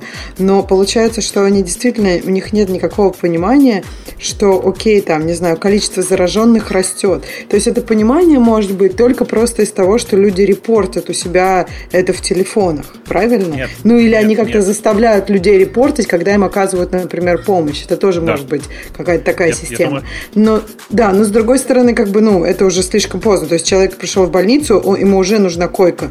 То есть я так понимаю, что сейчас это делается просто у него спрашивают, с кем он общался. Там, например, могут браться список и примерно ну, пытаются составить какое-то понимание, сколько человек было охвачено болезнью и сколько человек может там пострадать и прийти к ним за помощью. Э, Я, я опять по введению. Я вам ссылочку, дорогие слушатели, даю. Вот как только мы на эту штуку соберем 219 долларов, сразу Бобука станет слышно так же громко, как всех остальных. Продолжай, Бобук. тихо слышно? Хорошо, я Ну буду да, ругаются. микрофону. Э, Технически эта штука устроена довольно интересно. Она действительно, как Ксюша сказала, раз в день генерирует твой... э, Это внутри называется Daily Tracing Key. То есть, типа, ключ на отслеживание на день. При этом этот ключ наружу, он напрямую как бы не светится. Этот ключ используется для создания постоянно, генерации постоянно новых айдишников, которые раз приблизительно в 15 минут, не точно на самом деле, а реально приблизительно в 15 минут, меняется на другой, и который, собственно, ну, бродкастится для того, чтобы люди могли проверить, ну, как, для того, чтобы запоминались эти proximity ID, условно говоря. В тот момент, ну, понятно, что он, как бы все эти proximity ID у тебя сохраняются, в смысле у тебя и у тебя, который генерит эти, эти proximity ID, и у того, у каждого, мимо, мимо кого ты проходишь. Э, В тот момент, когда, э, видимо, человек каким-то образом нажимает на кнопку или каким-то образом сообщает, э, что да, типа, я являюсь э, носителем, вот эти Daily Tracing Keys, они, видимо, уходят на сервер. Пока мы сейчас достраиваем. Никто достоверно не знает, как это работает. Э, Ну и дальше, соответственно, типа с сервера оно уходит в клиентов, в смысле, в- на все телефоны, и, соответственно, можно, да, типа, каждый, каждый человек может из тех, кто часто или много встречался с людьми или с человеком, который является носителем, у него где-то там что-то должно зажечься, условно говоря. Про него будет известно, что он, скорее всего, или веро- довольно вероятно является носителем того же самого вируса. Ну, знаешь, по-моему, логично было бы, чтобы с сервера просто уходил бродкаст э, списка зараженных айдишников, а Да, ну телефоны да, ну- пускай сами сравнивают. По-моему, так и есть. Бо- Тут Так Бог не есть. прав. То есть выходит, да, на телефоны, и телефоны сами сравнивают. То есть, насколько я понимаю, не- не- как бы эта информация как раз не попадает на какой-то централизованный сервер, даже сколько у тебя зараженных, потому что матч Ща- возникает только ща- на телефоне. Сейчас, сейчас, сейчас. Вот это интересный момент. Про это мы ничего не знаем. Вы правы, что оно уходит бродкастом все на все. Но теперь внимание. А что телефон делает в тот момент, когда он узнает, что он, скорее всего, много контактировал с э, кем-то из больных? А, ты думаешь, что он репортит в этот? Я думаю, что да. Я Штаб? думаю, что да. Я думаю, что да. Но у меня другого варианта нет, как это использовать иначе. Просто аккумулировать данные о том, что я много находился рядом с больным, когда ехал рядом с ним в автобусе. Ну, окей. А что, я даже... Там даже интерфейса ведь нет для этого, вы понимаете? Нет, я согласна с тобой. Я согласна, что как бы тут э, как бы информация, предоставленная человеку, это действительно никак не поможет health officials. И да, получается, что не утекает как раз как бы твои privacy данные, то есть не утекает то, что ты там с Ваней Ивановым и, скажем, не в автобусе, а где-то в другом месте был, но утекает то, что ты э, да, мог заболеть. И вот это, как бы, она уже не такая, наверное, privacy эта информация. Ну, Ну, по крайней прям- мере, Ну Да. как это не privacy? Это нет, я, я имею в виду в этой, в этой ситуации в чрезвычай... я, я с тобой согласна. То есть, как бы, если бы, например, действительно это можно было включить для какого-то короткого периода времени, но, как мы знаем, в обществах так не происходит. Это будет очень долго, и если потом очень долгий был период, когда все будет хорошо, тогда, может быть, это со временем будет сходить на нет. И то, конечно, это най- найдут, Не, как а зачем ему уже тем, сходить кому на не нет? надо. Оно же... Э, Ксюш, ты не понимаешь логики в данном случае. Зачем же ему сходить на нет? Ведь видите, только благодаря этому оно стало лучше и стало сходить на нет. Мгм. Нет, ну подожди, вот, Ну. оди- э, как он потом сказал, после 11 сентября было очень много всяких способов следить за гражданами. И потом там были разные скандалы, включая разных людей, которые вдруг узнали об этом. И, ну, я так понимаю, что сейчас некоторые из тех вещей, которые тогда были придуманы и использованы, они все-таки не функционируют. Вот это я имею в виду, что сейчас это будет рассвет, просто прависи будет Ну, сходить на не нет. знаю, я Надеюсь, что когда-нибудь оно вернется. Я из улучшений за, за последние 20 лет увидел ровно одно. Теперь, если в аэропорту стоит совсем новый вот этот сканер, то ты можешь ничего не доставать. Вот в Амстердаме можно было положить просто э, рюкзак на ленту, и он вот так вот ехал, не надо было доставать ноутбуки. Это единственное за 20 лет улучшение в смысле прохождения авиационной безопасности. Да, и до сих пор мы ботинки снимаем, хотя чувак, который... Это не везде, Женя. Слушай, не везде. Я как, раз, я, я как раз, мне кажется, что есть улучшение. То есть, мне кажется, что если взять путешествие 10 лет назад, то ботинки это были просто везде и всегда. А потом с каждым годом появлялись какие-то новые аэропорты, и вот и в России, и в Европе, и здесь, где, окей, не надо снимать ботинки. Все остальное надо делать, но вот ботинки Не-не, уже не ботинки тебе снимать надо, если вдруг ты зазвенел, или если у тебя каблуки. Это в любом случае такое будет. Да нет, вот, Вот. вот. в Москве, там, по-моему, в Домодедово всегда надо снимать ботинки. Не-не-не. Там это даже маленьким детям надо снимать ботинки, потому что в ботинке у тебя может быть, я не знаю, нож или, или наркота, или я не знаю, что они там ищут в ботинках, но Не, всем ну, надо слушай, всегда снимать. Давай, я давай вообще мы в кроссовках будем всегда. Домодедово рассматривать в качестве примера авиационной безопасности. Вот. Но, Домодедово э, так и не рассматривает. Вот. Э, Погодите, да- давайте к выводам. К выводы мне видятся такие. Мы осознанно и, в общем, радостно сейчас э, расстаемся с теми свободами, которые нам казались э, незыблемыми еще два месяца назад. И с моей точки зрения, к хорошему это не приведет. Насколько это необходимо делать сейчас в таких масштабах? Вообще, Бобок, ты как специалист по инфекционным заболеваниям, тут у нас единственный. А Это действительно реально. Вот реально отследить при таком вирусе, который такими дикими темпами заражает население, все контакты и изолировать все эти контакты любыми образами. Это вообще делается? Но э, я думаю, что это, скорее всего, сейчас перестраховка некоторая и возможность как-то контролировать происходящее. Э, С практической точки зрения особенной ценности в этом нет. Ну, то есть, типа, ты должен строить систему быстрого реагирования. Как это выглядит?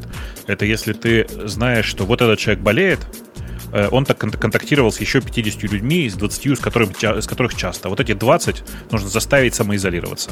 То есть заставить остаться дома и все, и не давать им выходить из дома. Вот А у меня самом такой деле- вопрос. А можно, э, я вот, я так понимаю, что это для- как раз для, для того, чтобы, допустим, вот мы знаем, что тут был какой-то очаг, и сейчас мы должны со всей страны, например, сюда потянуть там все аппараты искусственного дыхания. Ну, понятно, что оставив что-то на местах.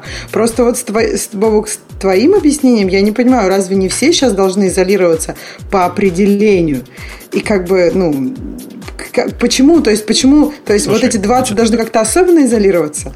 Смотри, я специально ничего про Яндекс не хотел рассказывать, но Яндекс на, про- на позапрошлой неделе запустил такую штуку, которая называется индекс самоизоляции. Это буквально мы по нашим данным показываем такое, такие, э, как это сказать, точки на картах, где подписываем, э, сколько сейчас народу на улицах или было последнее время народу на улицах. А как вы это И- делаете? Ну, по статистике, потому как, потому как используется наше приложение на улицах, потому как используется То есть вы просто пали, смотрите, с какой вышки там, ну, с какого айпишника или... зачем, зачем вышки? Нет, это Не-не-не, навигационное если приложение. люди вообще. сидят на одном месте просто. с приложениями, Ага. Да-да, в смысле, сколько людей ходит прям, прямо сейчас, передвигается по, по городу. Приблиз- Это приблизительная оценка. Она построена на том, что мы знаем, как люди используют, использовали, эти, ну, использовали наше приложение раньше, как они используют их сейчас, передвигаются они или нет, ну и так далее. То есть такая, это такая довольно приближенное значение. Оно, безусловно, не претендует на точность. Но по нему, например, четко и конкретно видно, что, э, например, на вот прошлых теплых выходных люди массово вышли на улицы, несмотря на то, что у нас, ну, вроде бы и карантин. Ну, то есть официально не объявлен, но всем сказано сидеть дома. Понимаешь? Но подожди, э, выход на улицу сам по себе, если ты там, я не знаю, с Они- расстоянием они массово в 5 толпятся. метров ходишь вокруг дома, это как бы Да не что- проблема. Да что ты? Да нет, я на прошлой неделе ехал мимо парка, около которого э, эвакуировали машины, потому что толпа людей пришла, пошла в парке, они там толпились и ходили э, большими группами, некоторые жарили шашлыки и все, что с этим связано. То есть вот Ну да, это, бы- это даже у нас такая была проблема, что народ типа все разбрелись по парку, проблема, красиво погуляли, согласна. а потом пошли покупать свои хот-доги и стоять в очереди. Но вот Всё возвращаясь к статье, к техническому вот этому решению от Apple и Google, они говорят, говорю, что больше всего меня пугает, они хотят это внедрить в операционную систему, но они же должны будут поменять terms and conditions, правильно? То есть они же не могут Почему? это... Нет, нет, мне кажется, Ты ты, думаешь, они так впихнут в существующий пункт какой-то? Смотри, значит, э, прочитай внимательно заявление от Гугла, оно более, как бы, чуть-чуть менее аккуратное, я бы так сказал. Там написано вот что. Э, в начале обе компании выпустят API, которые позволят interoperability между Android и iOS. Внимание! Using apps from public health authorities. То есть это будут API, то есть общие библиотеки, которые приложения, которые делают э, Public Health Authorities, сделают для того, чтобы э, вы им пользовались и, за, и чтобы за вами следили. Речь пока не идет о внедрении этого всего в операционную систему.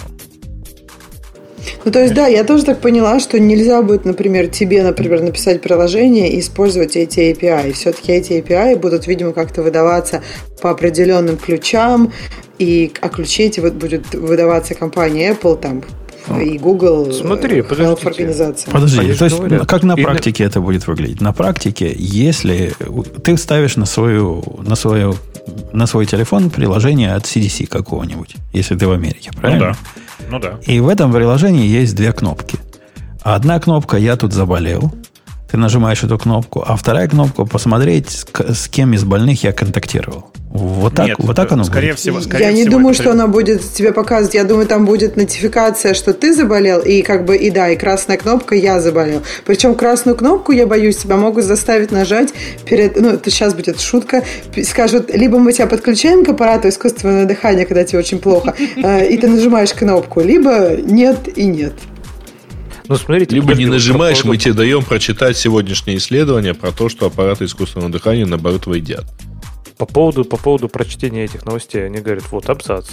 Но в э, months after, то есть через несколько месяцев, когда API закончен, компании будут работать над э, встраиванием трейсинговой вот этой функциональности по трейсингу в операционную систему. Да, то есть, Бобук, это- ты, наверное, читаешь это оптимистично, что они API Нет. строят. А я читаю, как сам трейсинг они туда хотят строить.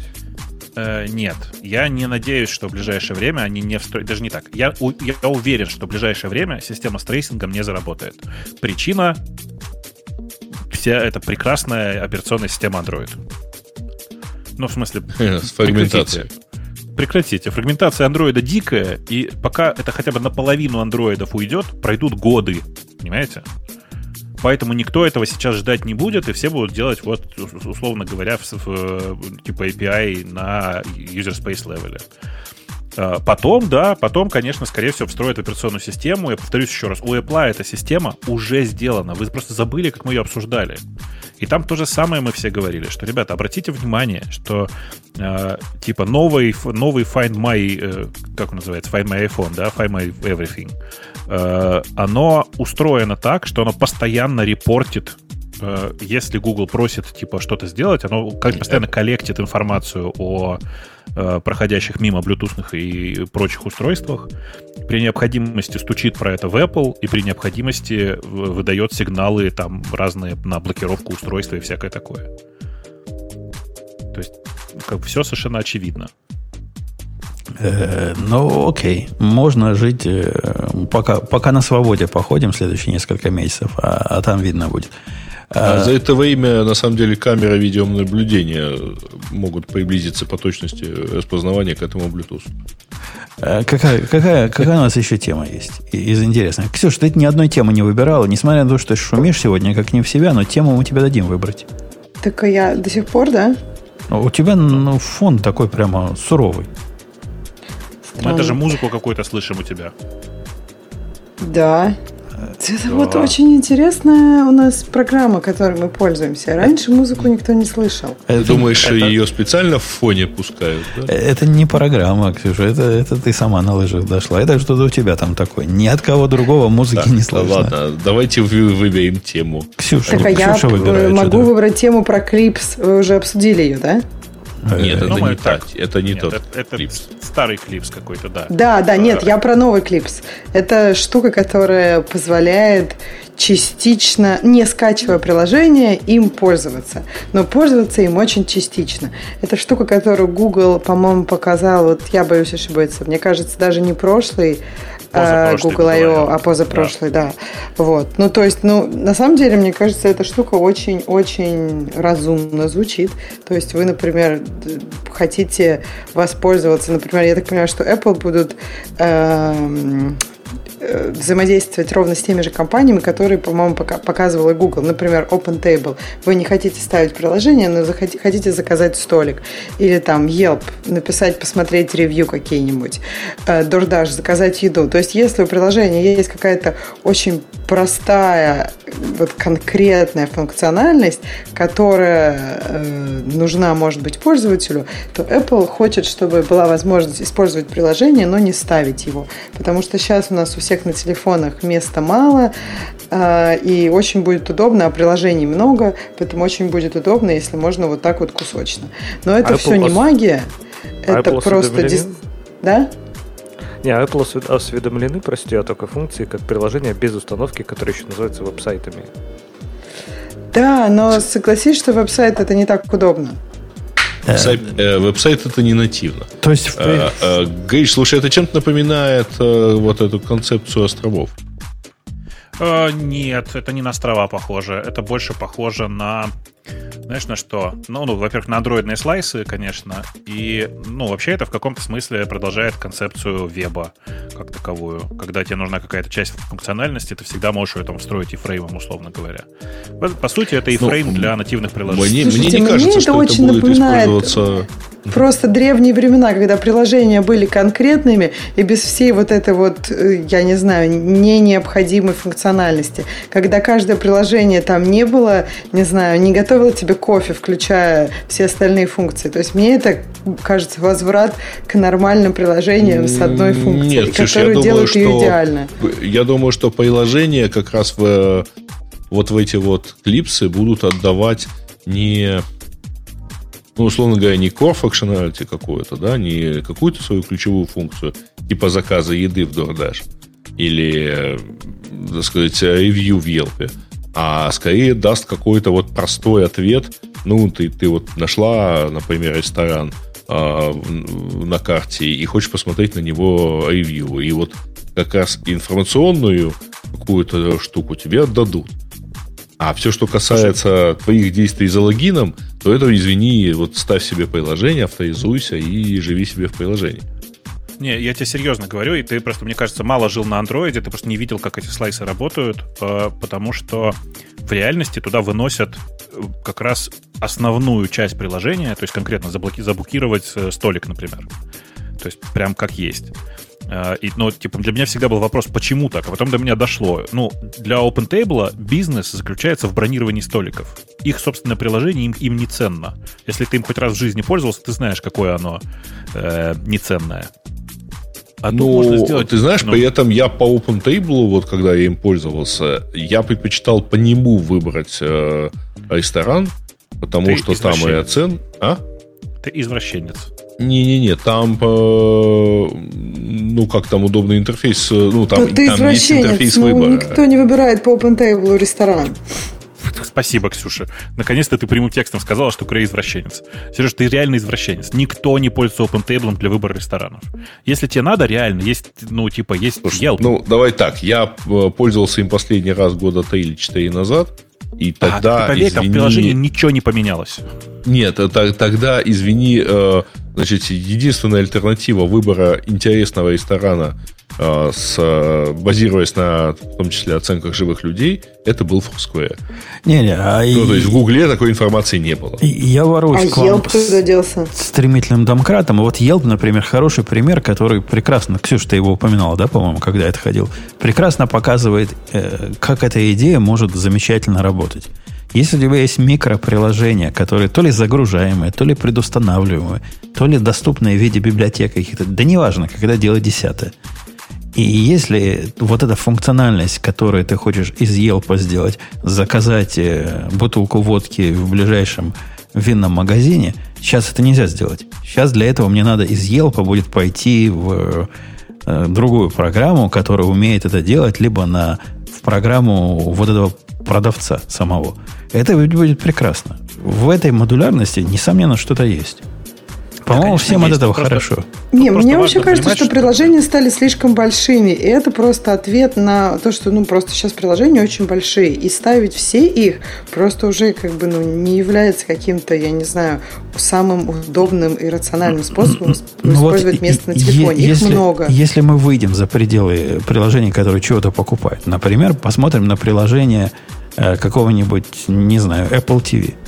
Apple TV приложение принципе тоже может от этого хорошо выиграть, да, если у каждой вот HBO будет контрол, я не знаю, как это назвать, клип, который будет его контент уметь проигрывать, и у, у Старса будет свой и так далее. И ты, оставаясь в одном приложении, сможешь все вот эти услуги сразу на месте получать. По-моему, прелестная идея. Да, конечно. Тут просто нужно понимать, что в, в- вот в эти вот, э, как они называются у них, клипсы, ну, эти клипы будут выносить э, функцию, как бизнес-функции, в смысле важные для себя функции, действительно важные функции. В основном те компании, которые зарабатывают на транзакциях, а не, ну, а не на э, своем приложении.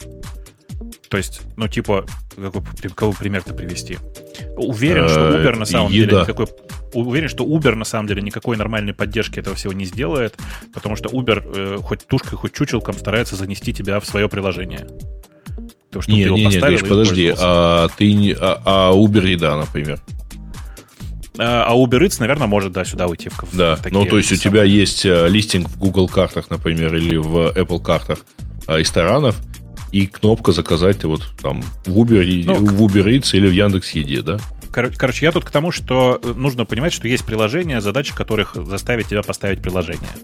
Э, И вот такие, скорее всего, не будут делать реально функциональные вот эти клипсы и все. Но при этом, конечно, штука очень крутая. Я почему на нее еще надеюсь? Потому что я надеюсь, что рано или поздно в Siri или в поиске на iOS появится такая функция. Сейчас я периодически ставлю дурацкие приложения для того, чтобы выполнить одну единственную, одно единственное действие. Ну, типа это Open Table. А тут было бы классно, знаешь, типа пишешь э, Open Table, название ресторана, тролля поля, и он тебе здесь же показывает превью клипса, ты его нажимаешь, он открывает, он тебе запускает клипс, в котором ты нажимаешь на кнопочку букнуть и все, без всякой инсталляции. А, а представляешь, такой Apple странный, превращается в Google, такой, прости, да. такой странный use case, даже стрёмный, я бы сказал, use case. У тебя наверняка на телефоне стоит, э, не знаю, с десяток, ну, как минимум с пяток приложений, которые выглядят абсолютно одинаково, по сути, делают одно и то же, но для разных банков. А представляешь, конечно. была бы у тебя приложение банк, от Apple банк. И все это, все, что оно умеет делать, работать с этими клипсами от конкретных банков. Один интерфейс, одно и то же, все одинаковое. Какая мне разница, то ли это у меня такой банк, то ли секой банк. Ну, я думаю, что на самом деле банки на это не пойдут, к сожалению. А есть, почему, ну- почему бы не пойти на это? Ну, они ведь одинаковые. И сейчас, по сути, я открываю приложение для Chase, открываю приложение для какого-нибудь Capital One, они одинаковы даже по лейауту экрана. То есть у всех внизу посмотреть свой кредит скор. У всех вверху твое текущее состояние. Technical, вот это ушко, там то же самое у всех. Чат, ТРПР, 10 дыр. Одно и то же, но разные приложения. Ну, конечно, да, здорово будет, если так получится. Но я думаю, что банки будут, как обычно, бунтовать. Ну, может, доживем мы до, до времен, когда нам консолидируют это в удобной форме. Хотя, с точки зрения нас с Лешей параноиков, это будет еще один лишний повод по, поволноваться. Но нам Apple объяснит, что все это на GPT-2, который вообще никак не выковырять, и все только локально, и, и все прочее э, безопасное у вас происходит. То есть, и вообще идите проверьте на вирус, потому что мы тут э, следили ваши перемещения за последние пять дней. И вы с кем-то там контактировали нежелательно. Пока мы не перешли к темам наших пользователей, я хотел с вами, наших слушателей, и- историей поделиться, в которой О, про программиста. про программистов, которые оказались все неправы. Я оказался неправ, программист оказался неправ, весь мир вокруг нас оказался неправ. Все стороны оказались неправы. А история простая. Пришел ко мне вчера или позавчера в, в Remark 42 PR-реквест от чувака с, с китайским явным именем, но явно с русской душой, судя по стилю его общения. А может, китайцы с русскими, они близки который предложил сделать следующее. Бобук, ты поймешь сейчас, почему я сразу взвился на этот PR-реквест. Он говорит, чуваки, у вас э, есть функциональность, такая поддержка, что вы умеете имейлы, нотификации посылать по SMTP. Ты следишь, да? А я ага. предлагаю этот устаревший протокол заменить более прогрессивным протоколом и связываться напрямую по API с MailGun, с SendGrid и со всем остальным миром. И он реально написал, он реально писатель, он не, не фантазер. Написал PR-реквест огромного размера, в котором все провайдеры, которые он узнал, были запрограммированы. Ага. И... Чувак не знал, да, что этот API называется SMTP, да? Я, я на это сразу сказал, обождите, обождите как, как SMTP устаревший протокол? Вообще о чем? Он говорит, он устаревший и, и опасный. А иначе, если бы он не был устаревшим и, безоп... и, и опасным, таким, как он сейчас является, они же он объяснил, в чем его опасность. Никто бы не пользовался ни сенгридами, ни мейлганами. Окей, сказал я. Э, а в чем опасность? Знаешь, Бобу, в чем опасность? Чем? Не HTTP? Нет. Не HTTPS, прошу прощения? Нет. У него есть другая опасность, о, о которой я даже не думал, что это опасность, и в этом смысле я был неправ. Экспозиция IP, что ли? Именно так. Экспозиция IP того, кто послал, и он утверждает, что это очень опасная вещь, и если ты работаешь за CDN, таким образом показываешь всему миру свой настоящий IP-адрес. А, он не знает, да, что вот этот Мандаил, то есть мелчиповский э, transactional сервис и Mailgun экспозят твой адрес в любом случае.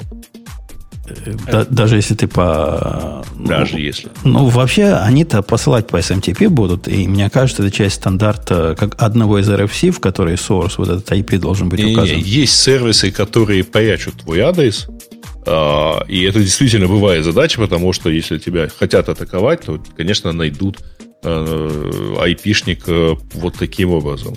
Но вообще говоря, протокол, по которому обычно общаются с Mailgun, э, например, это SMTP.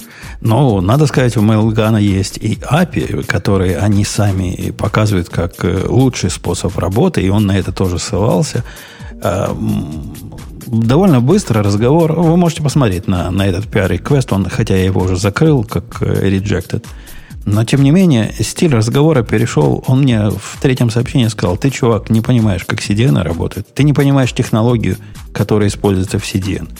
И поэтому он с тобой тут о чем, о чем с таким дебилом говорить? На что я сказал, ну, фиг с ними, с технологиями, CDN, чтобы они не значили, но меня волнует разбухание кода без всякой разумной причины. И в виде альтернативы я им предложил, Ксюша даже догадается, что я мог предложить в виде альтернативы. Ксюша? Мне кажется, Ксюша не догадается. Нет, я, я, да, я не знаю. Мне кажется, ты ему предложил убрать свои странные пиар-реквесты. Нет, в виде альтернативы я сказал, ну да, но не хочешь ты вот это экспозить, хотя мне сам по себе этот страх выглядит незнакомым, но, возможно, это действительно большая проблема в мире людей, сидящих за CDN. Поставь сбоку контейнер, который будет бриджем SMTP во что угодно. Это, так, так я и думал. Так я и думал. И ответ, ответ-то был прекрасный. Ответ был такой, вот от, до ответа ты не догадаешься, Бобок. Ответ был а. его такой. Он говорит, да, идея хорошая, но мне не нравится протокол SMTP, поэтому я сделаю свой собственный протокол. О, с блэкджеком.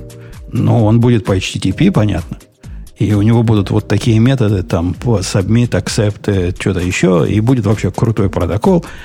Тут я уж, конечно, схамил. Ксюша, конечно, меня, меня бы за, схватила бы за руку и в этот момент сказала, так нельзя с людьми. Я сказал, ну хорошо, чувак, как только твой протокол станет так же популярным, как SMTV, приходи со своим PR-реквестом. Слушай, а в Слушай, ну мне кажется, на... по-моему, это был нормальный ответ. То есть ты же не сказал, ты дебил или еще что-нибудь. Хотя ну, как бы, ты, ты просто ему сказал, хочешь, как бы, пожалуйста, работай над тем, что твой протокол станет более популярным, лучше, выше, сильнее.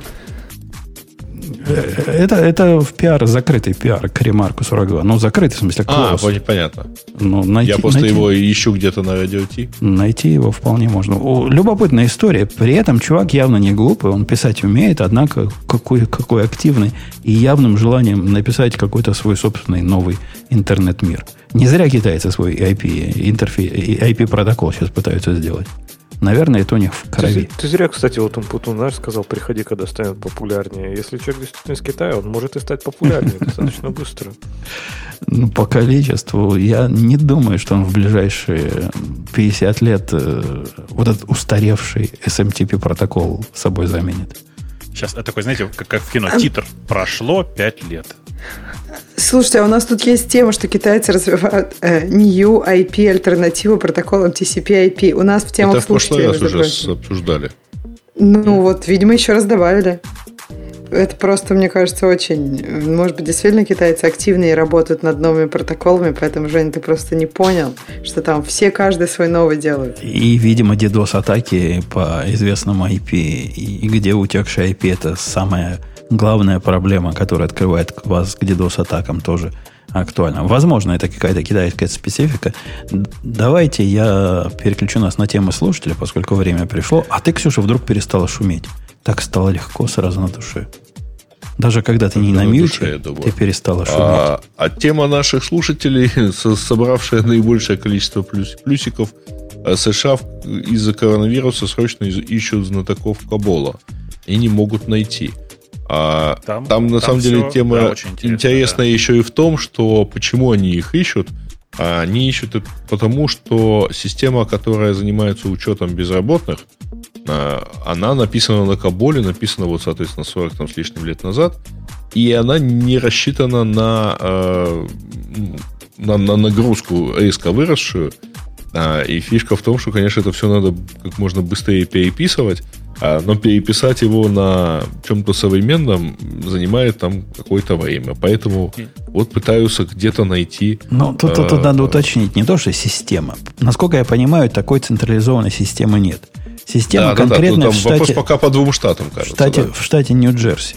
В этом Нью- Нью-Джерси есть действительно система, написанная на Коболе, небось бежит на каком-то мейнфрейме э, заскорузлом. И да, есть такая проблема. Хотя мне это выглядит довольно странно. Но вот, допустим, найдете вы специалистов по Коболу, которые, которым сейчас 65 э, плюс, скорее всего. Ладно, вы каким-то образом их свяжете со своим мейнфреймом. Неужели их знания настолько универсальные, вот этих специалистов по Коболу, что они для любого мейнфрейма придут и быстренько всю специфику э, прорубят и, и сразу напишут. Неужели Кобол, знание Кобола это главная проблема здесь?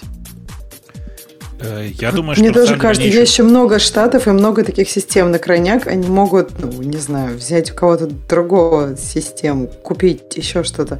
Ну, то есть, мне кажется, найти, да, какого-то человека по Каболу, это, в общем, не очень хороший выход, не очень долгоиграющий, а какой-то такой патч на коленке. Долгоиграющее, долгоиграющее решение предложил IBM. Они сейчас объявили, что они дают бесплатные курсы по Каболу, тренинги буквально.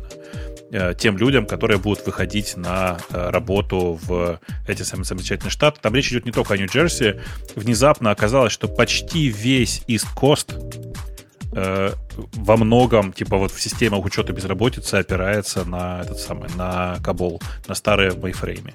Но и, чуваки... Я, с другой да. стороны, Бобок, слышал альтернативную новость о том, что в связи с этим, с, с ростом активности на, на подобных системах, то ли Флорида, то ли Техас, где-то вот там, на, на югах, они сейчас, значит, активизируют свой процесс перехода с той системы, что у них была, на облачную систему.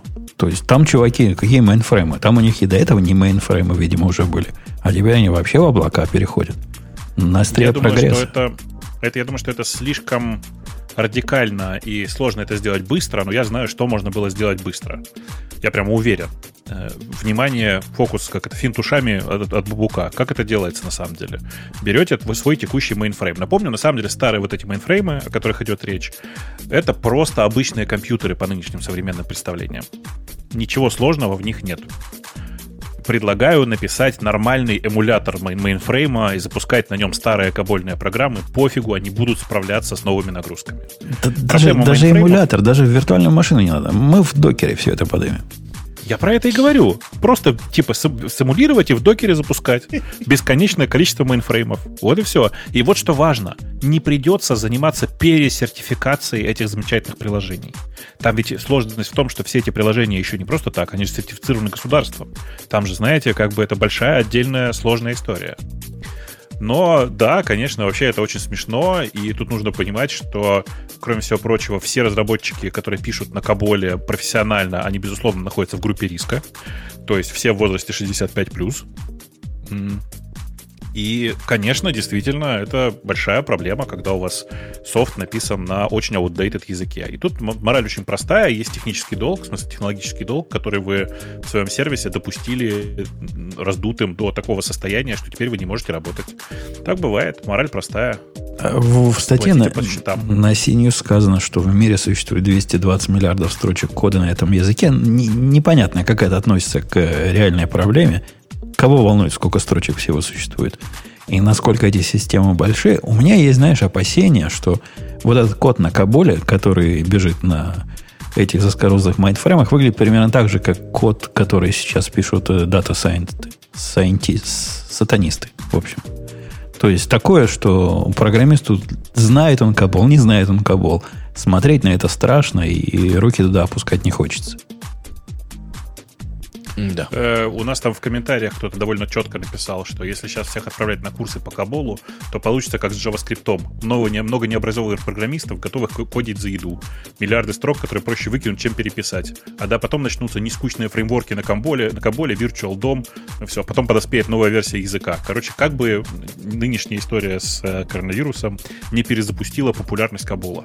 Фу-фу-фу, стучу по дереву. Мне, мне тут принесла дочка в законе очередной пример э, вот этих э, сатанистов а, от данных, ей ее выдали на работе с странным пожеланием, не могла ли ты это сделать лучше. Э, код выглядит как тысячу строк на питоне. Ну, поскольку они все сатанисты ваши на питоне пишут. И он делает, знаешь, Бобок, интересные вещи. То есть, если прошлые коды, которые мы с ней рассматривали, они занимались тем, что брали из одной таблички и какой-нибудь там грубай и сам делали, клали в другую табличку, это нет. Это балалайка тренирует модель, и потом из этой модели берет predictions. Прикинь, ну, какой хай-тек. Нет, э, какой хай-тек? Это ну, обычный, наверное, это же не исходник, а и ноутбук, наверное, да? Исходник. Ну, то есть это файл. Точка, точка .py файл. Py файл, который они в спайдере а, открывают, да. и там они... У них спайдер это самое, самое главное, значит. И, я, я сказал, а нельзя ли работодателя заставить пайчарм купить. Ну, похоже, похоже нельзя. Вот на этом положено писать. И работодатель не представляет, что это такое. Однако работодатель понимает, вот знаете, бывают такие люди, Бобок, которые глянут на, на, на продукты и говорят, продукт мне не нравится. Чем он не нравится работодателю, понять невозможно – на вопрос он какой медленный, что с ним не так, не точно считает, и что, поддерживается тяжело. Ответить он не может. Он говорит, просто возьми это и сделай лучше. При этом там такая модель жуткая, собственно, входных данных, а про которые у нас обоих, ни у нее, ни у меня нет никакого понимания. Мы не понимаем, что здесь за циферки туда засовывают. И почему их вот так лесенкой чередуют перед тем, как засовать. И почему вот так сдвигают, а эти поля убирают. Тем не менее, на, надо улучшить. Ты знаешь, что я предложил своим рабоче-крестьянским методом? Я, я сказал, вот эта функция, там есть одна функция, которая выглядит нормально. Та функция, которая засовывает в данную модель, тренирует и, и берет предикшены. Вот это, говорю, не трогай. А, а все остальное, вот эти жуткие повторы, где у нее там, э, не знаю, сет 1, потом сет 2, и так до сет 26, которые э, являются Чудесно. повторением из 15 строк и делают то же самое, просто по-разному называются. Ну, из разных колонок берут. Вот это перепиши функции и сделай с лупом. По-моему, этого достаточно будет. В результате программа из тысячи строк станет, наверное, 100 строк. Это ведь улучшение. Я не знаю, что именно мы улучшали, но наверняка улучшение. Обыч, обычно так и есть, конечно. Я понимаю, почему не пользуются спайдером. Ну, в смысле, есть много, как бы это сказать, дата-сатанистов, которые по какой-то причине любят спайдер. Например, потому что там есть интегрированный э, iPython. Ну, в смысле, есть встроенная iPythonская консоль. Э, и то есть можно графики рисовать там и всякое такое. Э, но в целом, конечно, спайдер это просто жесть. Э, да, очень сочувствую. А, а там, там такой спайдер крутой. У, у нее внутри функций, во всех функциях внутри стоит на все переменные global, global, global. Я говорю, а зачем? За, почему? А она говорит, а спайдер, иначе в дебаге, ну, то, что у нас в Watch э, называлось бы в дебаге, показывать не умеет. Ну, либо она не знает, как это, это включить. Это, это неправда, конечно, умеет, нет никаких проблем. Я думаю, что они не, не для этого, а потому что они хотят не, не в дебаге это делать, а как раз в iPython консоли, типа вот э, там экспозите как-нибудь работать с этими данными. А, я даже так, не знаю, конечно, является ли это консолью. По-моему, это является частью вот этого особого дебаггера Spider, когда он умеет твои датасеты показывать прямо в виде такого собственного внутреннего Excel. Собственного внутреннего. Прямо такую табличечку показывает на твои датафреймы. Visual Explorer, да, который? Visual Explorer. На, наверное. Там же не понять, что он на самом деле делает. Ушко открываешь, ну, короче, и там оно все есть. На самом деле это iPython кусок. Ну да, э, конечно, это жесть. Прости, пожалуйста. Они подставляют global для того, чтобы видеть эти переменные вот в этом списке. Но вообще-то можно взять из конкретного скопа список посмотреть. Мое, мое предложение переходить на PyChar, оно нормальное? Э, ты знаешь, нет, ей будет не очень удобно как раз вот с iPython консолью работать. Хотя в целом, на самом деле, это такая ерунда, всегда его можно отдельно в браузере открыть, iPython. А, окей, окей, окей. Ну, в общем, меня, меня больше всего удивило вот это странное пожелание оптимизации без э, определения того, что э, по, по каким, собственно, параметрам оптимизируешь. Во мне вскипел злобный программист сразу после этого. Сделай, ну, чтобы не... было лучше.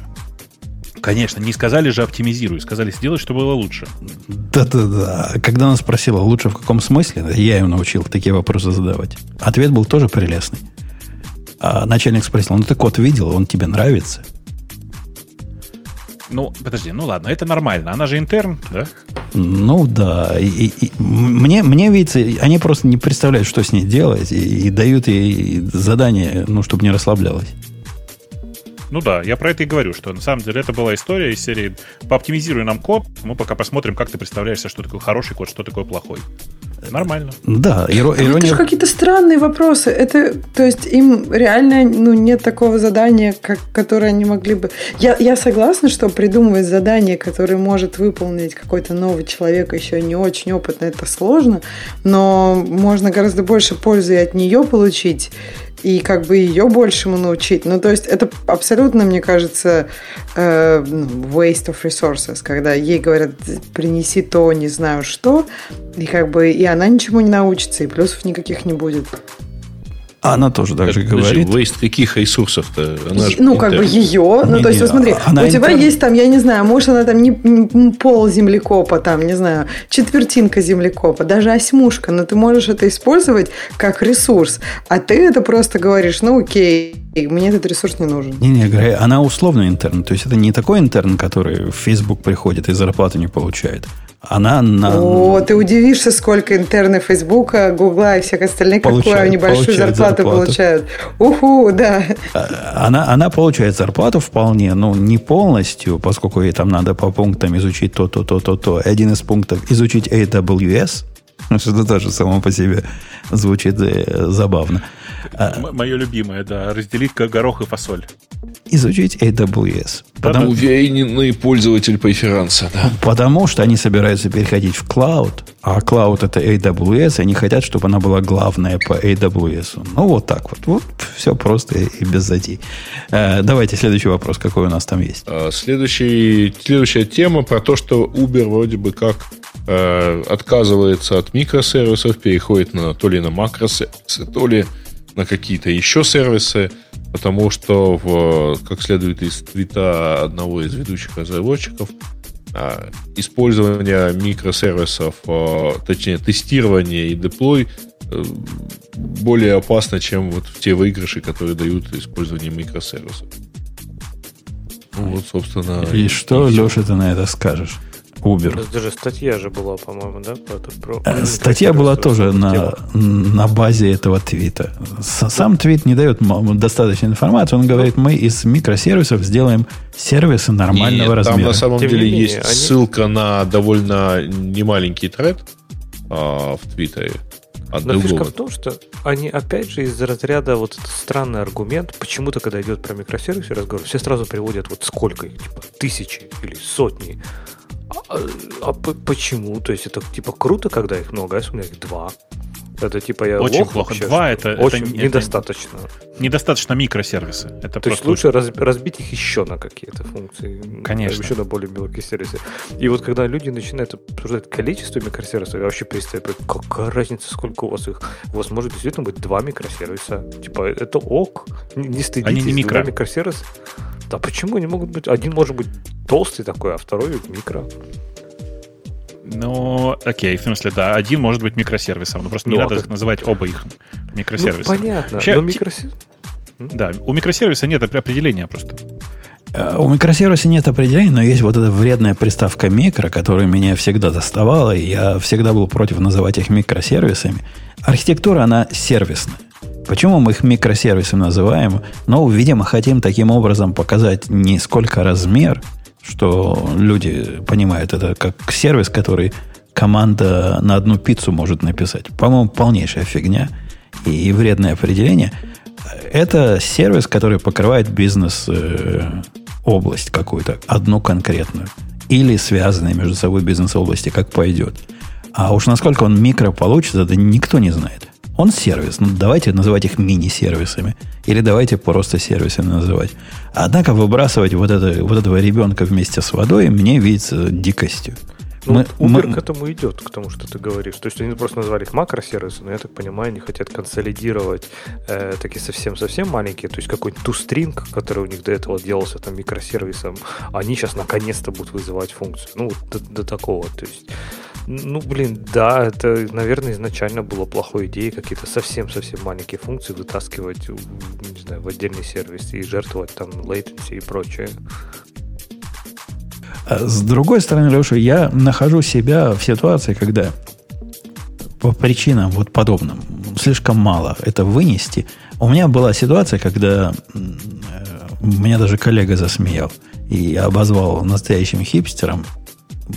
У меня была идея вынести сервис, который существует в би- библиотеке сейчас, называется «Ждать данных». Вот этот сервис, который «Ждать данных», э, был поначалу рожден как микросервис. То есть я ему говорю на вход, даю, ну, как положено, HTTP запрос, ждать данные, а, ID данных, там, сколько ждать, и до какого момента ждать, и все прочее такое, и он ждет. Данные пришли, не пришли, прошло, не прошло. Ну, понятная идея, правильно? Поскольку меня коллега закритиковал с одной стороны, с другой стороны, на тот момент у меня особого понимания, зачем тут сервис нужен, не было. Я это впендюрил в виде библиотеки, которые разные процессы умели в себя поднимать. Со временем я пожалел. Я пожалел об этом, потому что задача разослалась в настоящую бизнес-задачу. Ждать данных, прихода данных, оказалось а, совсем нетривиальной вещью, и иметь эту логику в каждом приложении на практике вышло так себе. В результате он опять ушел в микро, макро, в сервис ушел. Есть такой сервис, который ждет данных. Мало того, он ждет данных, он внутри там кеширует все это. Он внутри поднимает веб-сервер, который умеет на это отвечать так или иначе. И, и всякие прочие ништяки. Делать Так это, делать это отде- частью процесса была ошибкой. Но понимаешь, ты фундаментально ты почувствовал боль от э, наличия этой функции как части процесса, и ты выделил то, что имеет смысл. То есть ты, э, опять же, начал со встроенной функцией, да, там, ну, не с монолита, да, но с каким-то встроенным кодом, потом почувствовал, что это не работает в качестве там встроенного кода и вынес это. А мне кажется, сейчас, э, наш век этого культа микросервисов, все наоборот начинают. Давайте, сколько микросервисов мы сможем, сможем сделать? Два. Нет, мало. Давайте сделаем 20 хотя бы. Ну вот хотя бы 20, ну чтобы было не стыдно перед пацанами. А еще лучше 100. А потом уже донуют, окей, нам надо сделать 100 микросервисов, давайте придумаем, какие-то могут быть микросервисы. Вот, то есть, когда ты идешь от задачи, тогда логично, и тогда у тебя действительно может быть один большой монолит и какая-то пара функций, вынесенная там даже там, в сервисы, да, не, не буду называть их микросервисами. И это нормально.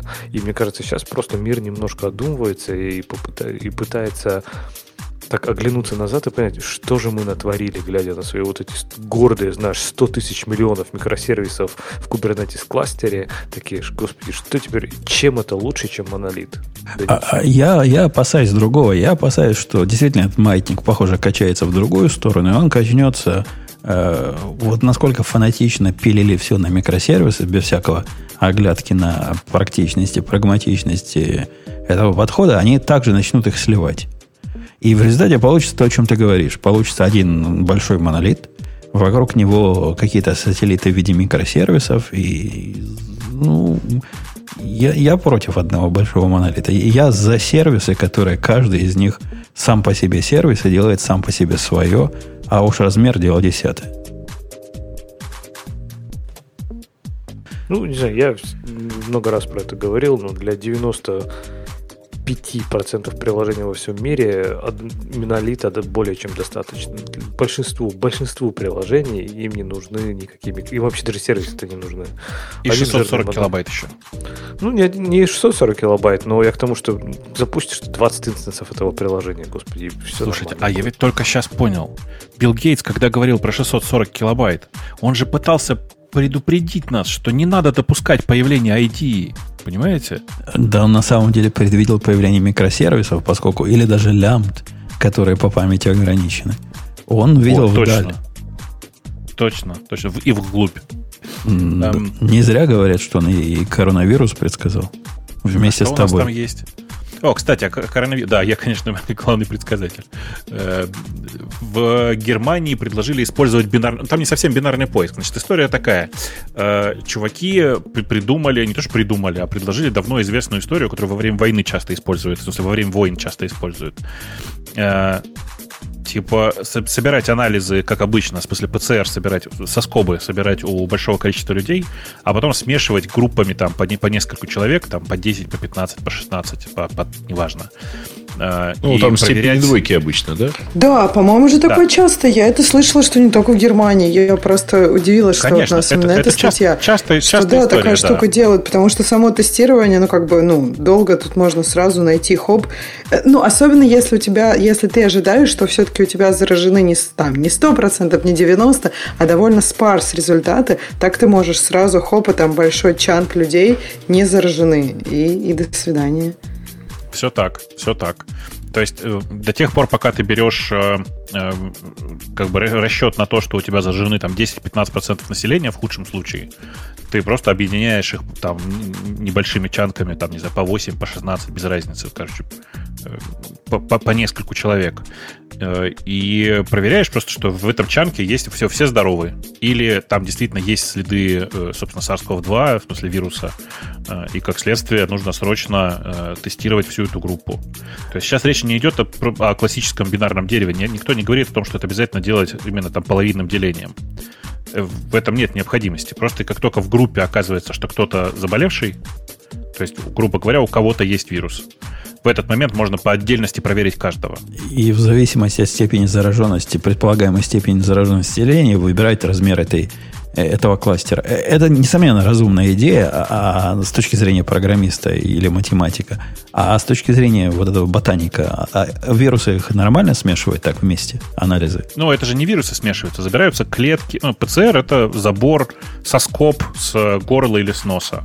Э, там, грубо говоря, довольно много твоих клеток. Э, и э, да, это нормально. С самого начала же рассчитывают. И да. я к тому, что эти, если клетки, вот эти клетки разных людей смешиваются, никаких паразитных эффектов не происходит? Нет, никаких.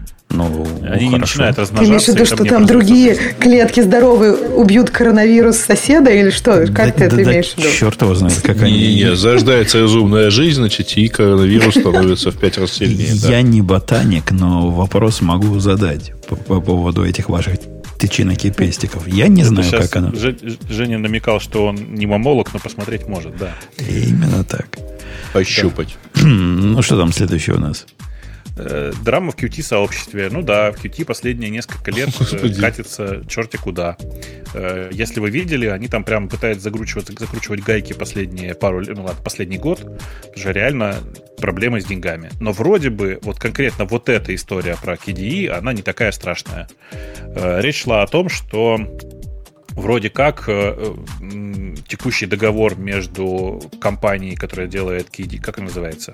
Не компанией, а сообществом, которое его делает. Не, никогда не, не запомню. Ну, в общем, короче, все, все как обычно, идут разборки между KD и The QT Company. Э, рано или поздно они закончатся. Но я думаю, что в конечном итоге QT как была сложной историей про не совсем про open source, так ей и остается. А есть... злодей кто в этой истории? QT, видимо, да? Q, ну, что значит злодей? Они держат э, людей, которые разрабатывают ядро QT, платят им деньги и, разумеется, хотят зарабатывать. Нужно ли их считать э, гадами и сволочами? Да кажется, что нет. Ну, как, тут, ну, как, как в такое как тяжелое время хотят денег зарабатывать. И, и, Они и... просто не хотят людей увольнять, я думаю. А я вам э, рассказывал, я тут начальству предложил цены поднять наши в честь э, ну, эпидемии. Коронавирус. Ну да, он не понял, а, не понял. А вам он как? Нам он хорошо. У нас, наоборот, такое волатилити на, на рынке и такие количество данных, которые надо обрабатывать, что поднять цены было бы очень разумным решением. Но отказывается, говорит, ну, не поймут. Мародеры. Не поймут нас заказчики. Ну да, ты как-то нехорошо, некрасиво поступаешь. А у нас, Все, у нас кто, контракт... мне кажется, могут не поднимать цены, они стараются не поднимать. Слушай, у нас есть заказчик, у которого в контракте в свое время он пришел с каким-то диким количеством данных и с туманными обещаниями того, как они вырастут. Настолько они были туманные, что мы в контракт впендюрили. Если у вас будет больше, чем 5 миллионов попугаев в один день, мы пересмотрим контракт. У них во время этого последнего два месяца 15 миллионов. Ну, ты думаешь, не, не повод пересмотреть контракт? Нет, ну в смысле, вы прям обанкротитесь, если вы будете эти данные обрабатывать? Нет, не обанкротимся, но нам необходимо увеличить, уже увеличили мощности там в 4 раза и все прочее. В результате наша маржа страдает. Наша норма а, подожди, прибыли. То есть а, у него вырос то есть, ты думаешь, раза, не все а сейчас... мощности пришлось увеличить в 4. Но он же не один такой, и вообще а, там не линейная совершенно зависимость. Подожди, Жень, ты, то есть ты сейчас реально считаешь, что маржа сейчас не у всех страдает, что только у вас маржа страдает? А почему меня Маржи, должны, не маржа, а маржи. Должны чужие маржи волновать. У нас ну, есть. Ну, потому что сейчас марж. у всех вся, все маржи как-то их становится меньше, понимаешь? Популяция маржей как-то уменьшается. Ну, а наши маржи самые маржеватые. Ничего, ничего не знаю. Я уверен, если бы мы это предложили нашим клиентам, то никто бы слова плохого не сказал, а наоборот бы поняли и радостно понесли деньги. Но мое предложение не поняли. Так что да. будем дальше как лохи сидеть. Давайте пойдем дальше. Сигнал переживает за законность end-to-end шифрования в United States. А это кто-нибудь читал? Он там Но, переживает. Да. да, там, если коротко, идут разговоры о том, что все последние истории вокруг, э, э как называется, section, э, ну, короче, вокруг э, раздела 230 э, Communication Decency Act, ни, как бы ни к чему особенному не приводят, и, скорее всего, довольно скоро все приведет к тому, что end-to-end шифрование будет, по сути, запрещено. Э, я сейчас тут аккуратно добавлю. Как во многих других странах. Нужно понимать, что в части стран чистое end-to-end шифрование находится вне закона. Если я ничего не путаю, а к одной из к списку таких стран, например, принадлежит Великобритания. Mm-hmm. Которая, в общем, а, никак... а Россия? А в России, мне кажется, очень сложно. Напрямую это не запрещено, но подразумевается, что ты по, э, не в любом случае должен как сервис отдать ключи от шифрования. А где ты их ну, возьмешь, да. это твои проблемы. А, есть, да, бы, я понял. Да, ну да, оно же end-to-end. Да, то есть это как бы отдельная такая смешная история. В общем, я не знаю, конечно, как, как, куда мы катимся, но privacy как таковое потихонечку вымирает, и я прямо уверен, что э, лет пять пройдет, и у меня будет стоять на э, телефоне с десяток сложно установленных приложений, совершенно нелегальных, которые будут как-то поддерживать end-to-end шифрование, которое мне нужно для души. Потому что в реальности люди им, конечно, не особенно пользуются. Так. Uh, New IP мы поняли, что обсуждать там нечего пока, еще в прошлый раз. Так, топовый Linux мне кажется, ноутбук от, раз пробовали. Да, от Linux, э, от System 76 без возможности установить Windows. Ну, я не думаю. А хотя, может быть, действительно нет возможности устанавливать Windows. Если у них нет и поддержки EFI и всего такого, и типа свой собственный BIOS, почему бы нет? Ну, на самом деле, вот эти ребята, которые система 76 называются, они прикольные довольно. Я их ноутбуки трогал, они неплохие. Э, у меня всегда с ними проблема, потому что я знаю, что если, не дай бог, что-нибудь в нем сломается, то это все кранты. Ну, в смысле, починить ничего нельзя, как известно. Э, при этом у них, да, у них э, все работает с самого начала под Linux. У них есть э, своя, Ubuntu, своя прекрасная да? операционная система, которая называется Pop OS. Pop с восклицательным знаком. И она довольно прикольная, uh-huh. если вы ее не видели. Она по непонятной мне причине плохо ставится в виртуалке, но вы ее попробуйте. Она такая довольно поп, в смысле довольно броская. Можно, на самом деле, ничего не пробовать, а просто почекать скриншоты или там видеообзоры. Она реально ага. довольно яркая и довольно симпатичная при этом. Ну, вообще, э, не знаю, где тут возможность установить Windows, но в описании написано, что лэптоп не продается с Windows 10, но разработчики не утверждают, что ее нельзя будет установить самостоятельно. Да-да-да, конечно. В смысле, она продается ну, без как... винды. Вообще нет, нет опции купить вин, с виндой. Это изначально вообще вся компания, вот, которая называется система 76, она uh-huh. вся продает, заточена на устройство на базе Linux. А чем мне нравится, нравится Бобук? А чем, а... чем? Вот ты смотришь какие-то конские цены, уродливые ноутбуки и весьма заурядные. И Они совершенно обычные. Поставить... Тем, что не надо трахаться. Ну, в смысле, так это как бы... Dell XPS. Ну, или да, там, смотри, Dell XPS очень хорош, но когда ты говоришь про, про конские цены, ты тогда не забывай на, про конскую цену Dell XPS. Ну, хорошо. XPS, но, типа... Такие же фишка, цены, как фишка, у Dell. Это фишка да? этих ноутбуков, что они типа тестируют какую-то конкретную сборку своего Linux с, этой, с этим железом. Но на самом деле нет, Ubuntu дефолтная тоже прекрасно ставится на него, без всяких проблем. Пока я вас слушал, дорогие мои, мне в голову пришла настолько гениальная идея, что я даже в подкасте ей делиться не буду. А вот как только мы идем в после шоу, я вам покажу, и вы просто слезами обольетесь. И вы, дорогие слушатели, и вы, дорогие коллеги. Обольетесь. Зуб, зуб, даю, зуб даю, вы просто удивитесь. Mm-hmm. Э, окей, какая следующая тема? А, так. Слушайте, а там резко уменьшается. Light Edit Mode в IntelliJ IDEA. Поговорили. Обсуждали. Э, обязательно Apple Sign-In. А, ну, Если используется Sweatpatch, да. ну, такая, это не ужесточение App Store, оно было изначально. Погодите, давайте Ксюшу спросим. Ты вообще о чем, о чем базар? Она должна в курсе быть. Или в курсах. А мы про какую тему сейчас? Э, мы про обязательный э, sign-in э, через Apple ID. А, ну так это было уже на самом деле давно. Они в момент анонса про это сказали. Ну да. Ну да, ну просто, как бы, мне кажется, что они сейчас решили, да, ужесточают это. Вообще эти гай- гайдлайны на то, что на сайнины были давно. Они просто, как бы, говорят, что сейчас мы за это будем удалять. Э, слушай, там не совсем так. На самом деле, изначально оно было вот как. Они, а, у них изначально был список, если я правильно помню. Они говорили вот что, что если у вас есть сайнин через Google, там, Facebook, э, LinkedIn или Amazon, то вы, пожалуйста, или WeChat там было еще, по-моему, в списке, угу. то да. вы, пожалуйста, то вы должны вставить туда сайнин э, от Apple и поставить его на первое место. Это, этот да. разговор я помню. А сейчас у них в правилах написано, что any third-party uh, authorization, то есть логин сервис. То есть, если у тебя есть любая авторизация, кроме своей, ну, я поняла, но слушай, мне кажется, что в принципе, да, они просто, видимо, поняли, что они, наверное, первый список, который они выкатили, был очень там per US, может быть, и есть разные в разных странах сервисы и так далее. Они сейчас расширяют количество стран, и поэтому они просто решили сделать такой, знаешь, white list, а не black list. Ну, в общем, ты понял. Ну, я не вижу нет, в, этом... Я целиком за, да. Я не вижу в этом какого-то такого драматического изменения.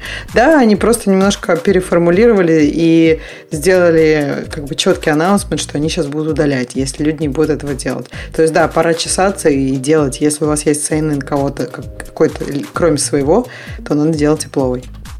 Что за музыка на фоне? Все интересуются. Ксюша, расскажи нам, у тебя там постоянно машина мороженого под домом стоит? И, да, тут знаешь, сейчас же такое самое время, что люди празднуют, отмечают машины мороженого.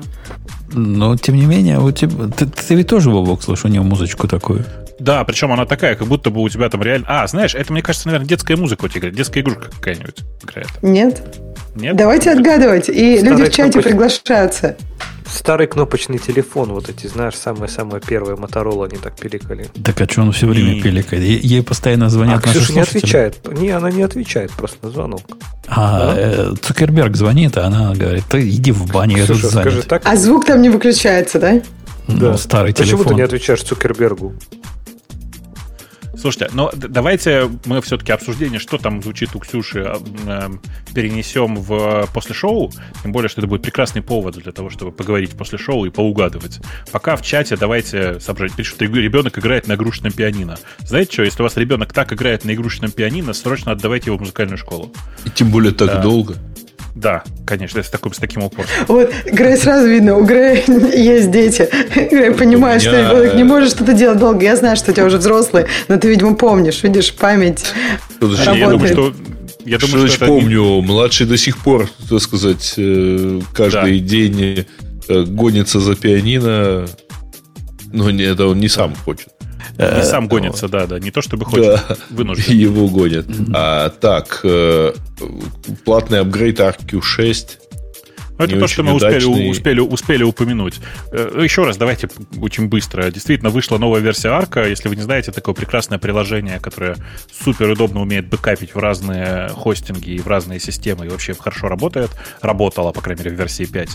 Э, Вышло, вышел платный апгрейд на версию 6. Э, Оказалось, что он не просто как бы не работает. Он делает вид, что работает, но в реальности создает иногда реально пустые архивы.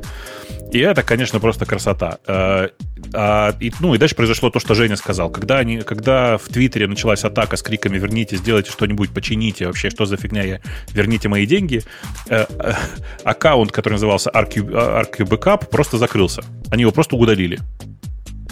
Это так прекрасно, я прям не знаю даже, как реагировать. Ну, обиделись. Вот как вот тот чувак русский, кот- в Расте, которого все мочили, он тоже закрыл репозиторий. Ну, видишь, тот хотя бы не продавал ничего. Ну, а это тоже тебе скажет, ну, что вы хотите, за 50 долларов у меня купили сервис, теперь думаете, я вам буду всю жизнь прислуживать? Все, не хочу Вообще с вами было бы неплохо. разговаривать. А, Конечно, было бы неплохо. Надо сказать, справедливости ради, из пятой версии у чувака были косяки, и это несколько лет назад уже было, я с ним по этому поводу общался, и мы в этом подкасте обсуждали. Но косяк такого рода, когда э, штука для делания бэкапов бэкапы удаляет, А ты тоже же на четвертой версии живешь, да? по-моему, я на пятую перешел все-таки.